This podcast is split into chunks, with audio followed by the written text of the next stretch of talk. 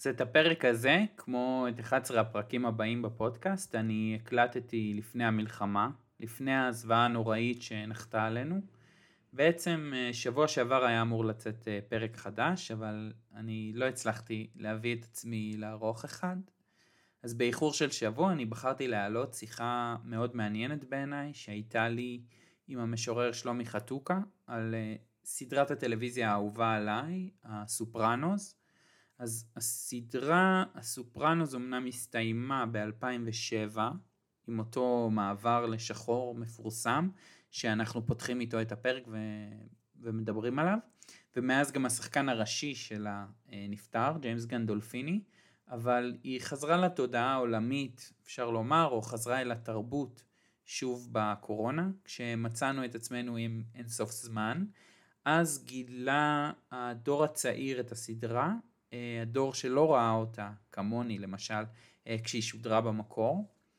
אז אה, בשיחה הזאת שלומי ואני נוגעים בכמה קווי עלילה מאוד מרכזיים בסדרה, שנוגעים בעיקר לאחיין של טוני סופרנו, הגיבור. יש שם המון המון ספוילרים, כמו, ש... כמו שאני אוהב, אבל יותר חשוב מזה, אני חושב שיש כל מיני קווים ששלומי מותח בין הסופרנוס ליצירות אחרות של התרבות העולמית, אה, בעיקר יצירות ספרותיות, אבל לא רק, יש גם איזה סדרת טלוויזיה שכל הזמן אה, חוזרת. בראש ובראשונה אנחנו מדברים על התנ"ך ויש גם שייקספיר ודברים נוספים, כי כמו שאני אומר בפרק, אה, די, די בפתיחה, הסופרנוס היא תוכנית טלוויזיה וספריית בבל הוא פודקאסט ספרותי ועדיין אני לא מרגיש שום, שום בעיה או עניין בלכלול את הסדרה הזאת בין כל הספרים הגדולים שכבר דיברנו עליהם, כי באמת מדובר ביצירת מופת אה, ספרותית וגם קולנועית כמובן. אז אני מקווה שההאזנה בפרק תהיה עבורכם, כמו שהיא הייתה עבורי עכשיו כשערכתי את הפרק, ל... לאסקפיזם מהמלחמה, תספק איזה ככה מפלט, אה, ולו ל... לכמה זמן שייקח לכם להאזין, אה, ומי ייתן ונחזור במהרה לעסוק בחיים עצמם, באומנות, בספרות, בטלוויזיה, אמ, ולא, ב, ולא בזוועות. אמ, אז אני מאחל לכם אה, האזנה נעימה, אני חושב שזה פרק מספר 15 בספריית בבל, על הסופרנוס עם אה, שלומי חתוקה, משורר. בפרק היום אנחנו מדברים שלא כהרגלנו על סדרת טלוויזיה. על הסופרנוז. שש עונות של הטלוויזיה הכי טובה שאני מכיר. סיפור על אדם אחד עם שתי משפחות. המשפחה האמיתית והמשפחה האחרת, משפחת הפשע שהוא מנהל. אז אה, ספריית בבל הוא אמנם פודקאסט ספרותי, אבל אני לא חושב שיש על מה להתנצל או מה להסביר, כי הסופרנוז היא גם ספרות ענקית. בפודקאסט מדברים סופרנוז, שהקליטו שניים משחקני הסדרה, ושהסתיים לפני שנה בערך, הם ראיינו באחד הפרקים האחרונים כמה מעריצי על של הסופרנוס, ואחד מהם היה חוקר ספרות מקיימברידג' שאמר משהו מעניין. הסופרנוס לא נופלת משייקספיר, מבחינת רמת הכתיבה, מבחינת שלמות היצירה, ואני משוכנע שזה נכון. עבורי באופן אישי זה משהו שהוא מאוד מרגש לדבר על הסופרנוס, זו סדרה שאני יכול לחזור אליה שוב ושוב, שהכרתי אותה לראשונה כנער, ומאז צפיתי בה אה, יותר מ-20 פעם, זה בטוח, ואני בטוח שעד שאני אעזוב את העולם הזה אני אצפה בה עוד אה, עשרות פעמים. אז כהכנה לפרק הזה אני חשבתי לראות את כל הסדרה מההתחלה, אבל לא היה מספיק זמן, זה שש עונות, זה כמעט מאה פרקים, אז הסתפקתי במרכאות רק בפרק האחרון, Made in America, שהייתי רוצה שנתמקד בו גם בפרק הזה, אבל לא רק בו. ואני יכול לספר שמספיק לצפות בו כדי לעורר את הרצון והדחף לחזור ולצפות בהכל מההתחלה. אז לשמחתי בת הזוג שלי מעולם לא ראתה את הסדרה והסכימה לראות אותה איתי, פשוט כי דיברתי על הסופרנוס יותר מדי. אה, אז אנחנו בעונה הראשונה שוב, ובכל אופן בפרק הזה של ספריית בבל אני הזמנתי את המשורר שלומי חתוקה. לפני כמה חודשים מספר אנשים הציעו לי להסתכל בפרופיל של שלומי בפייסבוק, כי הוא כותב מדי פעם פוסטים על הסדרה ומנתח אותה, ואני חייב להגיד שעם כל כמה שצפיתי בסופרנוס, כמו שאמרתי עשרות פעמים, כמה שחשבתי, קראתי וראיתי ניתוחים של הסדרה, ועשיתי את זה המון, ומי שמקליט אה, הסופרנוס ביוטיוב יקבל אין ספור. הפוסטים של שלומי הצליחו להביא לי זווית חדשה, ואנחנו נדבר איתו על זה כמובן. אז היי שלומי. היי hey, חן, מה העניינים? בסדר גמור, ותודה שאתה מצטרף. אז uh, כבר שאלה ראשונה, כמו שאמרתי לך, um, וכמו שציינתי עכשיו, ראיתי שוב את הפרק האחרון היום, אז כדי להוריד את זה כבר מעל סדר היום שלנו, השאלה האלמותית ששואלים את דיוויד צ'ייס, יוצר הסדרה בכל הזדמנות, מה אתה, שלומי, חושב שקרה לטוני בסוף, אחרי המעבר לשחור המפורסם שחותם את הסצנה האחרונה? האמת שזה פחות, באמת פחות משנה, אני חושב שמה שיותר מעניין זה הפרשנויות למה, של האנשים, כי התוכנית הזאת באמת נבנתה, קודם כל באמת הסדרה הזאת באמת יצירת מופת והיא באמת גם נבנתה אף על פי שהסוף היה קצת כפוי עליה מבחינת כמה פרקים שזה היה קצת חיסרון בשביל יוצרי התוכנית שאתה לא לגמרי יכול לתכנן את ה... בעצם את הסיום כנדרש אבל זו סדרה שעובדת בכל כך הרבה רבדים וכדי להבין מה קרה בסוף אתה צריך להבין על מה הסדרה הזאת. והסדרה הזאת היא מתפקדת בכל כך הרבה מישורים, אין ספק, היא מתפקדת באין ספור מישורים, אבל העיקרי שבהם קשור לטוני סופרנו באופן אישי ופרטי, וזה סדרה על חיים ומוות. זה סדרה על החיים מתוך התבוננות על מוות. אז ככה שברור שהסוף מרמז על מוות, אם לא הסוף של הסדרה, כן? מוות של הסדרה, גם הסוף של טוני סופרנו. זו בעצם הייתה החוויה האולטימטיבית שלנו איתו. ואתה יודע, גם אם הוא לא מת, שזו ה... אתה יודע, גם היו רמזים בסדרה, וזה מה שאני, זו סדרה שמדברת על החיים ועל המוות, כמו שאמרתי, וזה סוף כמעט דטרמיניסטי, רגע, אם הוא באמת מת, אז כל הסימנים שהיו לפני כן, הנה הם מעידים, הנה, מת דוחונה שלוש פעמים, היו לו פעמיים שניסו להתנקש בו, זו הפעם השלישית. כן, יש גם משפט ב... בתחילת העונה שאתה לא שומע את זה כשזה קורה, אתה לא שומע שמתנגשים בך, וזה באמת אנשים מפרשים את המעבר לשחור ו... כן, וטוני בעצמו אומר באיזה פרק, אה, אה, אני חושב שזה like אה, fade into black או משהו כזה. כן, אז, אז הכל היה שם, ואז גם אם הוא לא מת, שזו באמת הפרשנות הרווחת, וכמו שאמרנו, יש לא מעט רמזים, זה ברור שמשהו ישתנה בסוף הסדרה. זאת אומרת, בפרקים האחרונים אחד מהמאפיונרים יעיד עליו במשפט, סיכוי טוב שהוא ייכנס לכלא, ובכל מקרה רוב המשפחה כבר חוסלה, הוא, הוא uh, עזר לחסל uh, את הסגן הבכיר שלו, שאנחנו נדבר על זה, האחיין שלו, uh, מספר 2 בקומה, יש הרבה עמימות והיא לא טובה, ועדיין השיר הזה, השיר האחרון, אל תפסיקו להאמין, Don't Stop Believing של ג'רני, במה אנחנו אמורים לא להפסיק להאמין? כן, כמו שאמרתי לך, הסדרה הזאת היא יצירת מופת כל כך גדולה שאפשר לפרשן אותה בלי סוף. כמו שאמרתי, הסדרה הזאת מתפקדת בכל מיני מישורים. למשל, יש את המישור, אה, אתה יודע, מאפיה, אוקיי, זה סיפור חיצוני, ויש לך גם את המישור אה, הדתי, יש בסדרה מישור דתי, נכון? פולי וכרמלה עוסקים הרבה בדת, במיוחד פולי, פולי הוא, אתה יודע, הוא הדמות הדתית שם, או זאת נכנס הסיפור של האמונה וסיפור של אמונה ומאפיה, אגב זה יותר מרטין סקורסזה שמאוד אהב להתעסק בדת, נצרות ומאפיה. זה, זה היה חוט מקשר לאורך כל הסדרה, אגב פולי הוא היחיד שלא מת בסוף, כמו שאנחנו זוכרים, אה, יש איזו תמונה שלו משתזף בשמש וחתול עובר ליד, אה, כן. רוצה לומר אה, פולי ותשע, ותשע נשמות. אבל הוא גם היה היחיד שמאמין וראה את מריה לדבריו, כן? אז כן. יש גם את, את הקטע הדתי שהולך לאורך כל הסרט. אוקיי, ש, ש, שמשמעותו גם גאולה. הם התעסקו עם זה, הם לא נתנו לזה לגמרי פתרון, בגלל שבחיים אנחנו לא לגמרי מבינים את זה, הם, הם עסקו בזה לא מעט. ויש עוד מישור הומוריסטי, הסדרה היא מאוד הומוריסטית, נכון? היא הומוריסטית, יש בה כל כך הרבה הומור. זו סדרה שהיא, שהיא יותר מצחיקה גם מרוב הקומדיות שהיו ועדיין היום. נכון, מספיק רק לחשוב על קורדו ואתה כבר מתחיל לצחוק. או על כן. פול ועל היציאות שלו, זו סדרה קורעת מצחוק. וקריס כשהוא מסטול, תקשיב, אתה תופס את הבטן. וכל מיני תמונות שהם היו אוהבים לעשות בדיחה, פעם אחת יושב הכומר עם כרמלה, ואז היא מספרת לו ש... שיש לה מישהו, ואז מגיע מלצר עם מלח, מלח שנראה, סליחה, כמו איבר פאלי ענק, ורק רואים אותו, את, ה, את האיבר הזה בתוך הפריים מול, ה, מול, אה, מול הכומר, והוא אומר לו, אתה רוצה עוד? אתה רוצה עוד? תגיד לי מתי, תגיד לי מתי, זה כזה. זה ענק, זאת אומרת, הם חשבו על הומור כל רגע. אז עוד מישור, יש מישור הומוריסטי. יש את המישור של המשפחה האמריקאית.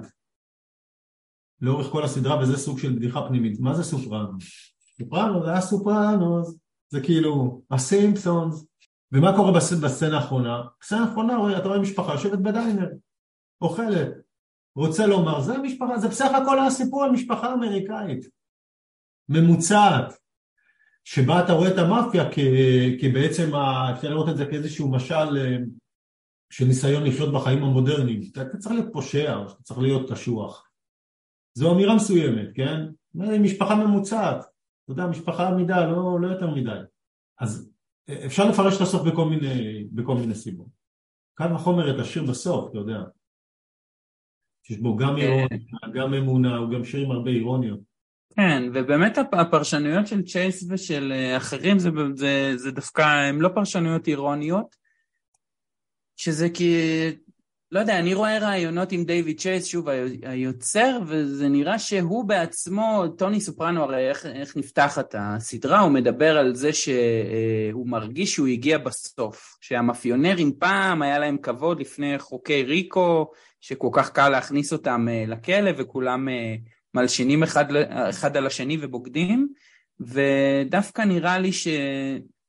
זה גם, זה איזה מין אה, משחק מסוכן שה... הסדרה משחקת איתנו כל הזמן, האם אנחנו אה, לא בדיוק נוסטלגיים כי אנחנו רואים אותם מול העיניים, אבל האם אנחנו לא מתאהבים מדי ב, באנשים האלה? אתה אומר משפחה רגילה עם אה, ראש משפחה שהוא רוצח, אה, אני לא יודע, 20 איש בסדרה הזאת. צריך להזכיר פה עוד כמה דברים, יש כמובן את המישור האתי, יש את המישור האתי בסדרה, שבין השאר המישור האתי, אחת השאלות שלו, איך אנחנו מזדהים עם גיבור. אבל אה, זו שאלה מרכזית מאוד, בסופרנוס הם גם פותרים אותה לבסוף, אל תשכח שהגיבור הזה אגב, הוא גם חובב סרטי מאפיה בעצמו, הוא חובב, הוא חובב סרטים עם ג'יימס קייגני, הוא חולה על ה... הוא חולה על ה... על הסרטים הישנים האלה פעם, של הבלש או של הגבר הקשוח שבא ומסדר את הכל ו... ובעצם עושה סדר. גרי קופר. כן, כל, הוא יודע לצטט אותם. אז הנוסטלגיה על העולם של פעם מבחינת המאפיונר הזה היא גם, היא בעצם נקשרת בסרט כ, כנוסטלגיה לשנות ה-30, 40, 50, הסרטים, הגברים, הגיבורים, הסדר, ומהבחינה הזו זו גם סדרה בין דורית. זה כמעט סדרת קומדיה, אמרתי לך, כמו משפחה עם ילדים, זוג עם ילדים, ממש זה יכול להיות קומדיה, קומדיה משפחתית כזאת. אה, ההתמודדות איתם היא, גם מוטיב שנמצא בסרט, בסרט, אה, סליחה, בסדרה. ולגבי השאלה של טוני, באמת שאלה מרכזית מאוד מאוד, והכותבים יודעים את זה. הם יודעים את זה. הם לא לא אחראים, שתדע, הם מצד אחד אומנים, הם יודעים שהם אמורים לשחק עם זה. מצד שני, אני מרגיש שגם יש שם מידה של אחריות, ובסוף הם היו צריכים לפתור את זה, אבל הם לא עשו את זה. טוב, תכף אני אגיד לך איך הם פתרו את זה בעיניי, אבל קודם כל נגיד, טוני הוא באמת דמות שאפשר להזדהות איתה, על כל המורכבות, ואפשר לדבר על המורכבות הזאת, כי זה ספקטרום רחב מאוד, עד נקודה אחת מבחינתי. אתה זוכר מה הנקודה מבחינתך? היה איזה נקודה שזה נשבר? שהוא הורג את כריסטופר? בדיוק, בדיוק, בדיוק. כן. אם שנינו חשבנו על הנקודה הזאת, זה אומר שזה לא במקרה. ואם זה לא במקרה, זה אומר שהתסריטאים חשבו על זה. ופה נכנס באמת העניין הזה של שייקספיר. כי קריס הוא האחיין של טוני. והקשר הדם הזה של דוד ואחיין, הוא קשר שנמצא גם בהמלט בעצם, נכון? כן, כן, קלאודיוס. קלאודיוס. הקשר הזה גם נמצא גם בסיפור אחר שקשור לפוסטים שאני כתבתי על הסופרנוס של דוד המלך ויואב בן צרויה. יואב היה אחיין של דוד המלך. עכשיו זה קטע ספרותי מאוד מאוד חזק לאמת את הדוד עם האחיין דווקא. כי אם אתה מאמת אותו עם הבנים שלו, זה סיפור אחר לגמרי. זה סיפור אחר לגמרי. זה סיפור שיכול להיות או בלתי נתפס ואז אתה כבר לוקח את הדמות בתור אתה לוקח את הדמות בתור אה, אדם שהוא חולה נפש, אתה אפילו לא יכול להזדהות איתו, כי מי יפגע בילדים שלו? מי יפגע בילדים שלו? מי שנתפס כן. כפוגע במשפחה שלו הוא כבר לא, לא אנושי. אנחנו יכולים לסבול הרבה דברים אצל בני אדם עד נקודה מסוימת. אם מישהו פוגע בילדים שלו, אתה אומר בואנה בן אדם כבר חולה, אתה יודע, ולצערנו יש מקרים כאלה, אנחנו אפילו לא יכולים אה, להזדהות איתם, זה לא, זה לעבור, אתה יודע, הרבה פעמים תחום שאנחנו לא רוצים, אבל גם הוא לא נתפס בעינינו אנושי. לא משנה מה, זה לא משנה פילוסופית. הרבה פעמים התחבולה הספרותית היא לשים אחיין. אוקיי, אחיין זה כאילו קשר דם, אבל באינסטינקט אתה אומר, רגע, זה לא באמת טוני המורחב. אתה מבין? ושוב, זה גם מרפר ליצירות מופת מאוד מאוד גדולות. זאת אומרת, הקטע עם האחיין פה היה מאוד מאוד, ברגע שהוא הרג את קריס, בן אדם שהיה לו מערכת יחסים אבא-בן איתו, הוא הבן האפל שלו, אה, ראיתי פרשניות, כאילו זה לא איי-ג'יי החלשלוש, זה הבן שהוא מכניס... ברור, אל... ברור, ברור. כל האפלה שלו. ברור, אבל יש לך פה גם יחסי אב-בן אה, מטאפוריים. כן. זאת אומרת, הם נמצאים שם. הם מדברים... הוא אגב לא, הוא, הוא גם דוד מטאפורי שלו, כי הוא לא באמת דוד שלו, הוא, נכון, אה, נכון, הוא בן היחס... דוד של אשתו, כן. יחסים זה ראש משפחה וחונ... והחניך שלו. אגב, כן, כריסטופר הוא המלט באמת. כריסטופר הוא שחקן תיאטרון, אנחנו רואים אותו כמה פעמים על הבמה של התיאטרון. כן, זה החלום שלו, להיות שחקן או תסריטאי. הוא עומד שם הוא לגמרי, to be or not to be, זה המלט. הוא ממש המלט של הסדרה, הוא גם הבחור הרגיש, הוא זה שמתחבט בין העולמות כל הזמן. אז אה, הרגע הזה שה... אה, שראינו את טוני הורג את קריס, הוא, הוא מבחינתם סימן. חבר'ה, הגיע הזמן להיפרד מטוני. פה הם ידעו שהסדרה הולכת להיגמר, אתה לא יכול, אתה לא יכול להמשיך לשחק עם זה. אתה לא יכול. עם מה יגיע למיצוי?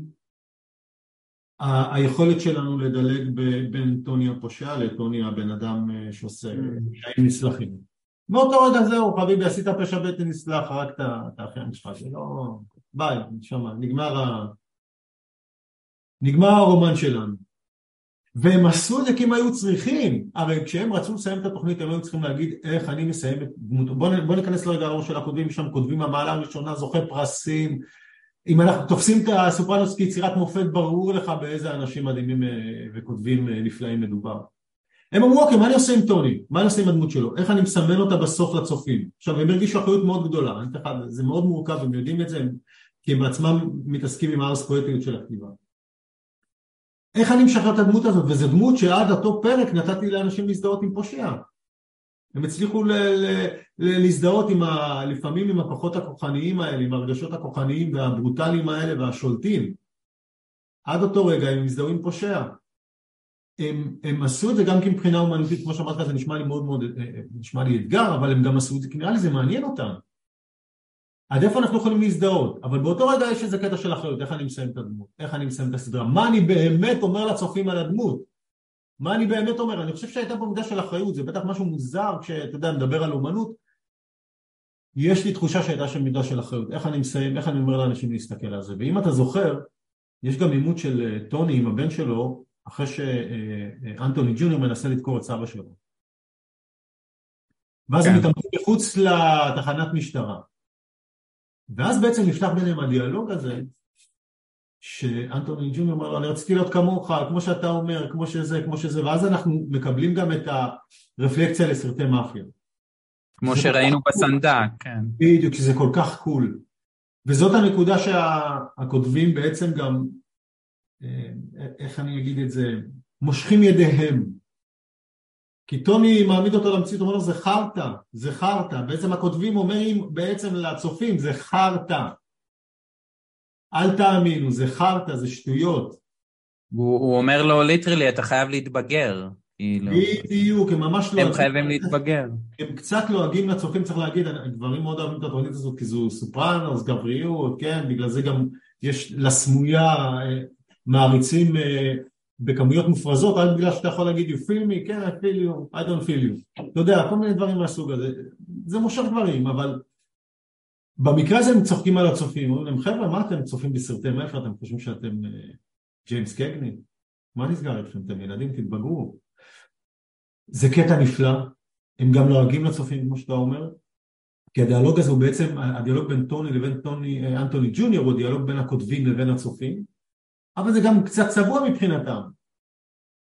אתם, אה, אין מה לעשות, אף אחד לא יכול לצאת מושלם. אני חושב שהם יודעים את זה, בעצמם הרי נתנו לנו חלק גדול מהאמנה הזאת. גרמו לנו להתמכר אליה, ואז הם צוחקים עלינו.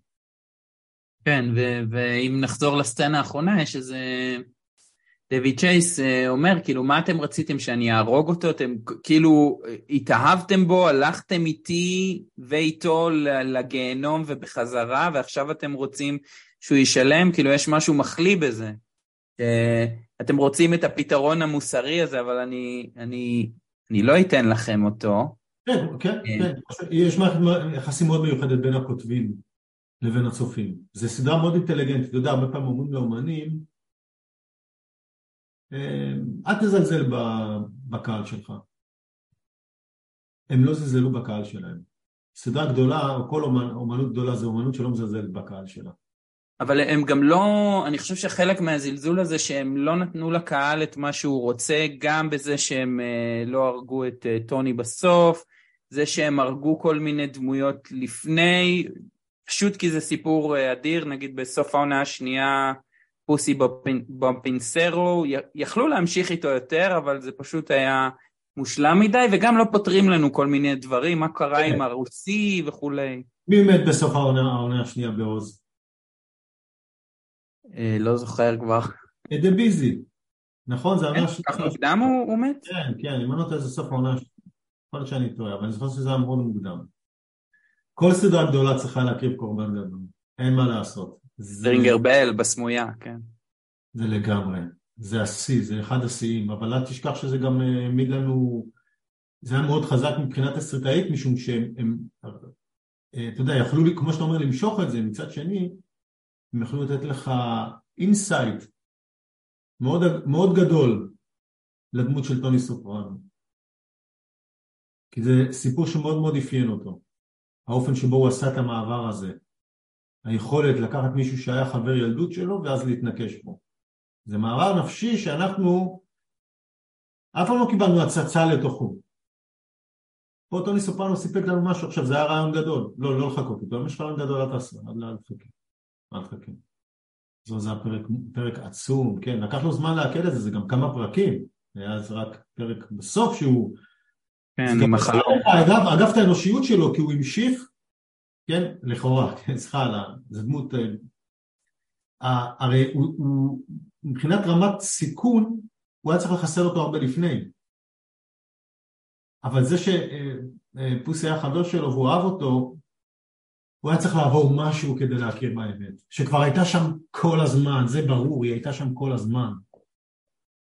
כן, זה, זה קצת כמו עם קריס, כאילו, זה לא הפעם הראשונה שקריס אה, נופל, חוזר לשימוש בסמים ועלול להלשין, אבל אה, היה, צריך, היה צריך כנראה לצאת סרט האימה הזה ש, שמגחך את טוני, ו...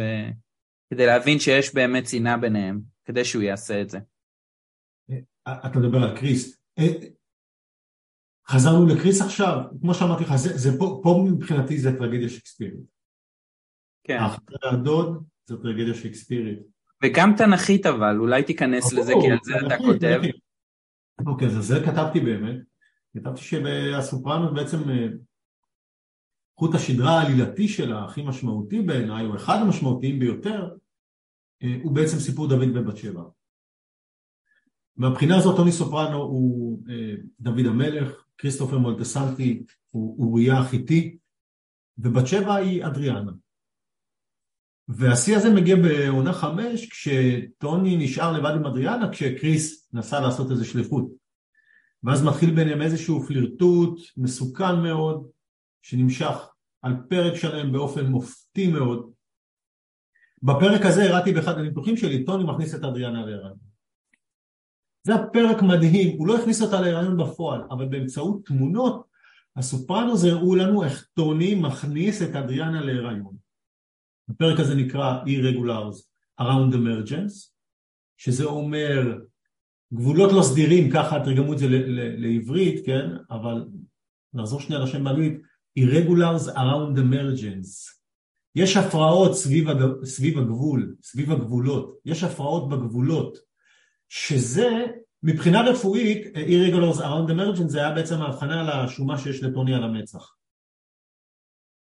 אבל מטאפורית הכוונה לטוני עצמו.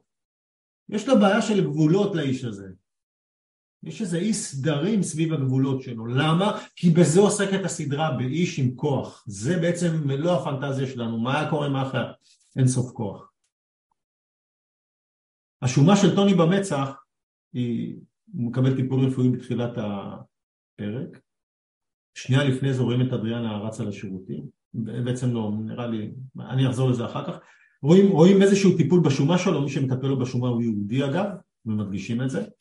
קאט לאדריאנה, שנייה, לפני שרואים את טוני, כמו שאמרתי, רואים את אדריאנה שעכשיו נמצאת ב, בשיחה עם ה-FBI, היא בעצם הפכה להיות מודיעה שלהם אחרי שהם כפו עליה ואיימו עליה וסחטו אותה, ואז היא רצה לשירותים, מחזיקה את הבטן. רואים ממש שנייה אחת היא רצה, עוצרת את האוטו, רצה עם יד על הבטן. כואב לה בבטן משהו, משהו מתבשל לה בבטן. קאט רואים את טוני עם השומה על המצח, לוקחים אה, לוקחים לבדיקה ואז אה, אה, ממש רואים את הרופא מחזיק את זה כמבחינה. הוא הולך ימינה בפריים, קאט, אנחנו, אדריאנה, אדריאנה עכשיו אצל הרופא, ממששת את הבטן. מגיע הרופא, איך את מרגישה, הם מדברים על זה, עכשיו שוב הסימנים הם בטן, כן, השומה במצח, כפי שהזכיר גם חבר מוטי פוקל, קשורה גם לזה שככה בעצם זהו צריך להכניס להיריון את אתנה, דרך קרן במצחו, וזה גם סמל לקרנון כמובן, לבגידה. ומה שקורה בעצם שהפרוצדורה הרפואית הזאת, טוני מספר, ואז בעצם הם נפגשים, ואז קורה עוד משהו, מישהו יכול להגיד רגע זה מקרי, קודם כל זה לא מקרי, כותבים לא, לא עושים דברים כאלה, ואם תראו את זה בפריים, פריים זה פשוט מדהים, ממש רואים, רואים אדריאנה רץ לשירותים, טוני שומה במצח, הרופא לוקח כאילו הולך לעשות הפריה, והאחות אומרת לטוני, אה, תחכה בקבלה, כמו שאומרים לגבר כשאשתו בהיריון. ואז זה עובר לסצנה הבאה, רואים את אדריאנה כמו שאמרתי אצל הרופא, כן, אחרי שרואים את ההוא הולך מבחינה אמ, והסיקוונס ממשיך, צריך להגיד את זה שהמפגש הבא הוא בין טוני ואדריאנה. במשרד של טוני. במועדון שלה כן. במועדון שלה, סליחה, במועדון שלה הוא בעצם הפך את ה... את המועדון שלה יש לו שם משרד. למרות שזה בעצם שייך לטוני הכל, כן, בתכלס. ואז קורה משהו מאוד מאוד מעניין. טוני מספר לה על הפרוצדורה הרפואית שלו, והיא מספרת לו על, על זה שיש, לו, שיש לה כאבים בבטן, היא גם משתפת אותו, שניהם משתפים אחד את השני בפרוצדורה הרפואית שיש להם. זאת אומרת העניין של הפרוצדורה הרפואית הופך להיות סוד כמוס ביניהם. ואז קורה עוד משהו מדהים. אדריאנה נמצאת עם כריסטופר, טוני נמצא עם כרמלה. ואז מתחיל שיח מאוד מאוד מצחיק בין טוני וכרמלה, כי טוני אוכל התפוח, שזה ממש לגמרי אדם וחווה, כן? ואז היא אומרת לו, מה יש לך במצח? אז הוא אומר לה, לא, שום דבר. הוא משקר לה על פרוצדורה שהוא סיפר לאדריאנה. כן. לא, לא, לא, זה שום דבר. לה הוא משקר על זה, וברור שיש שם את הקטע עם התפוח, כן? אה, אדם וחווה, משהו מאוד מאוד ראשוני. אה, טוני נוגס לה בתפוח ואז מחזיר אותו לקערה, כי בדיוק מסתבר היא ציירה את זה והוא הרס לה שם את כל הקומפוזיציה. במקביל טוני, אה, במקביל קריס נמצא עם אדריאנה, שניהם נמצאים, אני ניתחתי רק את התמונה המאוד יפה של שניהם מול המראה, כי בעצם הבימאי מראה לנו בצורה מאוד מאוד יפה איך שניהם נמצאים כל אחד במקום אחר, אה, גם בעזרת הצבעים, גם בעזרת הקו של המראה שחוצה ביניהם, כן, כריסטופר עם קצב גילוח לבן על הפנים וחולצה לבנה, אדריאנה עם שחור בעיקר, כן, יש לה גופייה שחורה, אייליינר שחור, ויש לה גם זהב, שאמרתי הוא מאוד, בעצם מראה את המשיכה למשהו, כן, אבל הצבעים ביניהם מאוד מאוד מפרידים ואז הם גם מתרחקים אחד מהשני וכריסטופר מול המראה הגדולה והיא מול המראה הקטנה זה רמז לכפילות בקולנוע, כן? זה מאוד מאוד ידוע. אמרתי, זו סדרה אגב גם מאוד מאוד קולנועית, היא משתמשת בעמדות סגנוניות מאוד מאוד קולנועי, קולנועיות אה, קלאסיות אפילו. שהיא תמיד מנסה לעשות איזה חידוש כמובן, כן? להוסיף את שלהם. ואז הוא גם, אה, היא מספרת לו על, על, על זה שהיא לא מרגישה טוב, והוא אומר לה, מה יש לך? אז היא אומרת לו, המתח. קודם כל היא משקרת לו, בסדר? היא עכשיו גם משקרת לכריסטופר בדיוק כמו ש... אה, טוני שיקר לכרמלה. אבל אז היא נותנת לו סיבה שקרית מאוד מעניינת. היא אומרת לו, אה, המלחמה כריסטופר, המזרח התיכון. שזה רמז נפלא, קודם כל כי הסדרה עוסקת גם במזרח התיכון לא מעט. בסדר? אפרופו מייד אין אמריקה. אנחנו לצערנו תופסים מקום של כבוד, לא בטוח בקטע הטוב, אבל המזרח התיכון פה זה גם רמז לדוד ובת שבע, זה בעצם גם מטורף, כי זה אומר שאותם עמים מסתכסכים מאז ועד היום, כן? אבל למה היא מעלה את המזרח התיכון? למה דווקא את זה? זה רפרנס נפלא. זה בעצם אותם עמים עדיין שנלחמים, אז והיום. ואז הם שוב נפגשים במועדון, טוני והיא, הוא מחזיק ליד הבטן, איך את מרגישה, הכל בסדר עם הבטן. אמ, בקיצור, אני, אני בעצם גם מספר איך הוא מכניס אותה להיריון, אני רק אספר שבסוף הם גם עושים תאונה ביחד. אוקיי, אני אקצר פה רגע בשביל ללכת קדימה. הם עושים תאונה ביחד, כשהוא מחזיר אותם מהמועדון פעם שנייה, כשברור שעוד שנייה הם הולכים, קורה ביניהם משהו, משהו מאוד מאוד מתחמם, הם הולכים לקראת אה, סג, זיון, זאת התחושה, פתאום יש רקון על הכביש, היא צועקת, הוא מתהפך עם הרכב, הם עושים תאונה ביחד. הרכב עומד, מעלה המון המון המון עשן, המון המון המון עשן, יש כמה פעמים תמונות על העשן הזה, אין עשן בלי אש.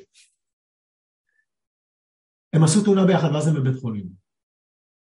שזה נפלא, הם חוזרים לבית חולים, הם היו בהתחלה בבית חולים בהפריה, אם אתם זוכרים, הנה בעצם ההפריה עבדה, הם, הם עכשיו בבית חולים. ברקע צריך לבוא ולהגיד את זה, כשטוני יושב על המיטה בבית חולים, אם תגביה קצת את הווליום, אתה תשמע, איך שמתחילה הסצנה, צרחות של תינוק. זה מיון, זה לא אמור להיות שם, וזה לא מקרי, שוב אני אומר, זה עבודת פסקול, מישהו יושב ומדביק את זה. יש לזה משמעות שאנחנו שומעים uh, תינוק צורח ולא דיבורים של אחיות ורופאים במיון. כרמלה שוכבת, טוני כבר יכול לעמוד, ברור, כי אנחנו רוצים לדמות אה, גבר בא לאשתו אחרי הרעיון. היא שוכבת, מבובסת, וטוני מלטף אותה קצת. אדריאנה, כן, אמרת כרמלה. סליחה, אדריאנה, שוכבת, טוני בא, מלטף אותה. אומר לו, טוב, צריך לספר לכולם עכשיו. כאילו, הוא אומר לה, ברור שכולם ידעו, משהו כזה, סליחה. אני אחפש פה את הניסוח, אם שנייה. לא מצאתי, אבל הוא, הוא, מסביר, הוא אומר אנחנו נצטרך להסביר את זה. אנחנו נצטרך להסביר את התאונה. עכשיו, אנחנו הרבה פעמים מתייחסים להיריון בטעות כתאונה, כן? גם האמריקאים. אקסידנט. וזה נפלא. בקיצור, אה, אה, אה, זה הסיפור פה הראשון של הפלירטוט, ואז מה שקורה באמת הסיפור הזה נשמע. עכשיו בוא נחזור רגע לסיפור דוד, ובת, דוד ואוריה החיתי, דוד ובת שבע.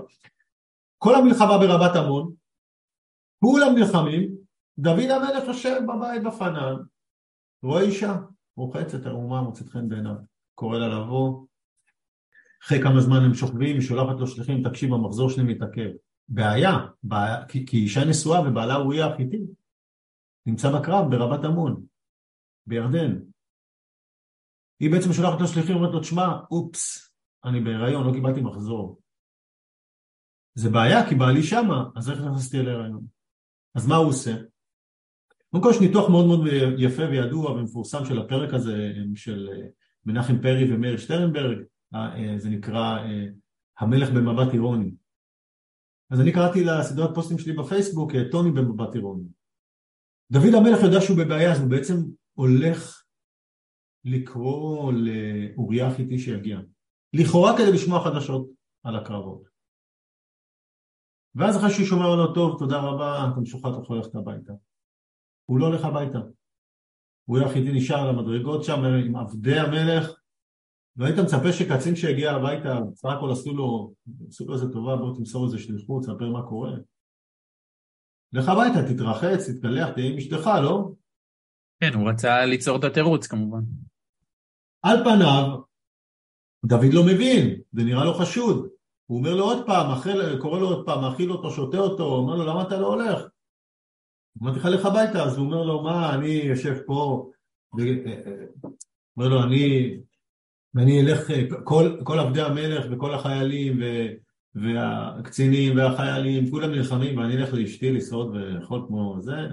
עכשיו פה כמובן מתחיל איזה שיח מאוד uh, מעניין, כי, כי ברור שדוד חושב משהו, והשאלה אם גם אוריה החיתי כבר יודע. הסברה אומרת שאוריה בעצם, בעצם שמע את זה כבר. הוא לא ירד כי הוא הבין מה קרה, הוא כבר שמע את החדשות ואת הריחולים. ואז הוא אומר, אני לא הולך למלך לעשות את הטובה, הבנתי, הוא מרגיש נבגד, כן? כמובן ברמה, ברמה הסיפורית, אוריה חיטי בעצם נותן לדוד המלך תירוץ אמיתי, אבל גם תירוץ שפוגע בדוד המלך.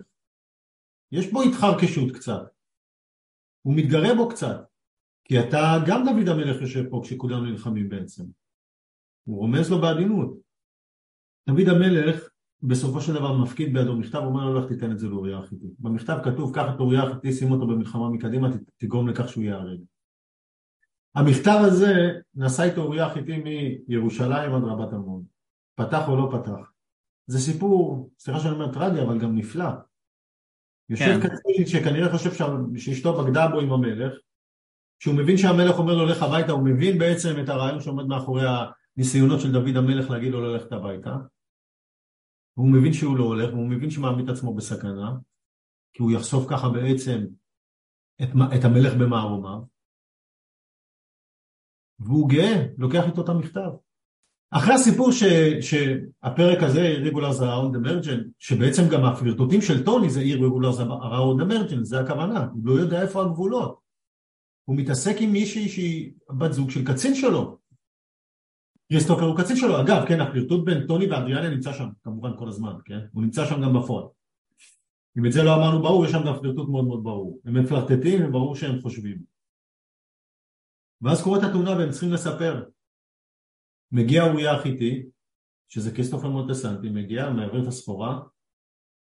עבדי המלך עומדים שם שני בריונים, אני לא זוכר אם אתה זוכר את הסצנה. אה, מסתכלים עליו ואומרים שהוא לא יודע. אתה לא יודע? מה אני לא יודע? נו, אדריאנה בבית חולים. עם טוני. כן, הוא היה איתה. רגע, רגע מביך. My uncle טוני? הוא שואל אותם, כן. בקיצור, אנחנו מבינים פה הסוד התגלה.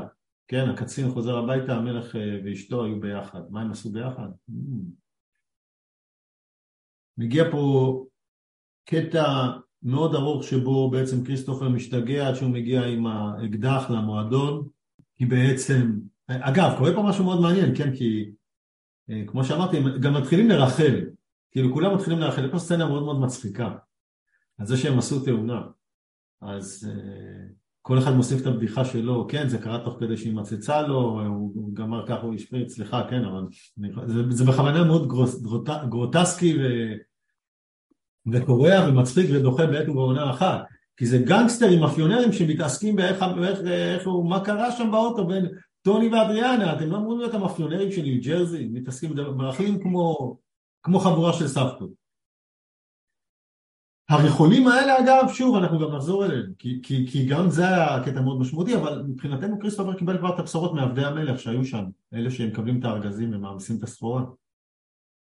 בסופו של דבר הוא לא יכול יותר, הוא משתגע, הוא מגיע שיכור למועדון עם אקדח, טוני והבחורים תופסים אותו, מבינים אותו לשדה מבודד, הוא אוכל על הברכיים, טוני מצמיד אקדח לראש שלו, כולם מסביב עומדים, ואז קריס מטיח בו את המשפט, אתה שלחת אותי לצפון קרוליינה כדי שאתה תוכל לזיין את החברה שלי.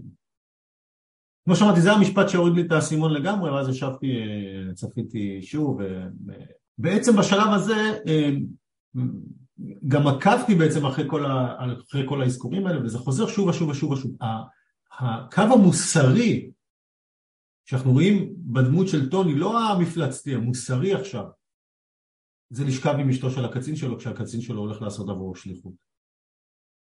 אנחנו מכירים את סיפור דוד ובת שבע, צריך להגיד, סיפור דוד ובת שבע הוא אחד האפיזודות הטלנובליות הכי מטורפות בתנ"ך, הן מטורפות, זאת אומרת, בטח ובטח מנקודת מבט של אדם דתי. זה קטע מטורף, זה, זה רכילות, רגע, אנחנו מחזיקים פה את התורה, מחזיקים פה את התנ"ך, פתאום במה אני צריך להתעסק?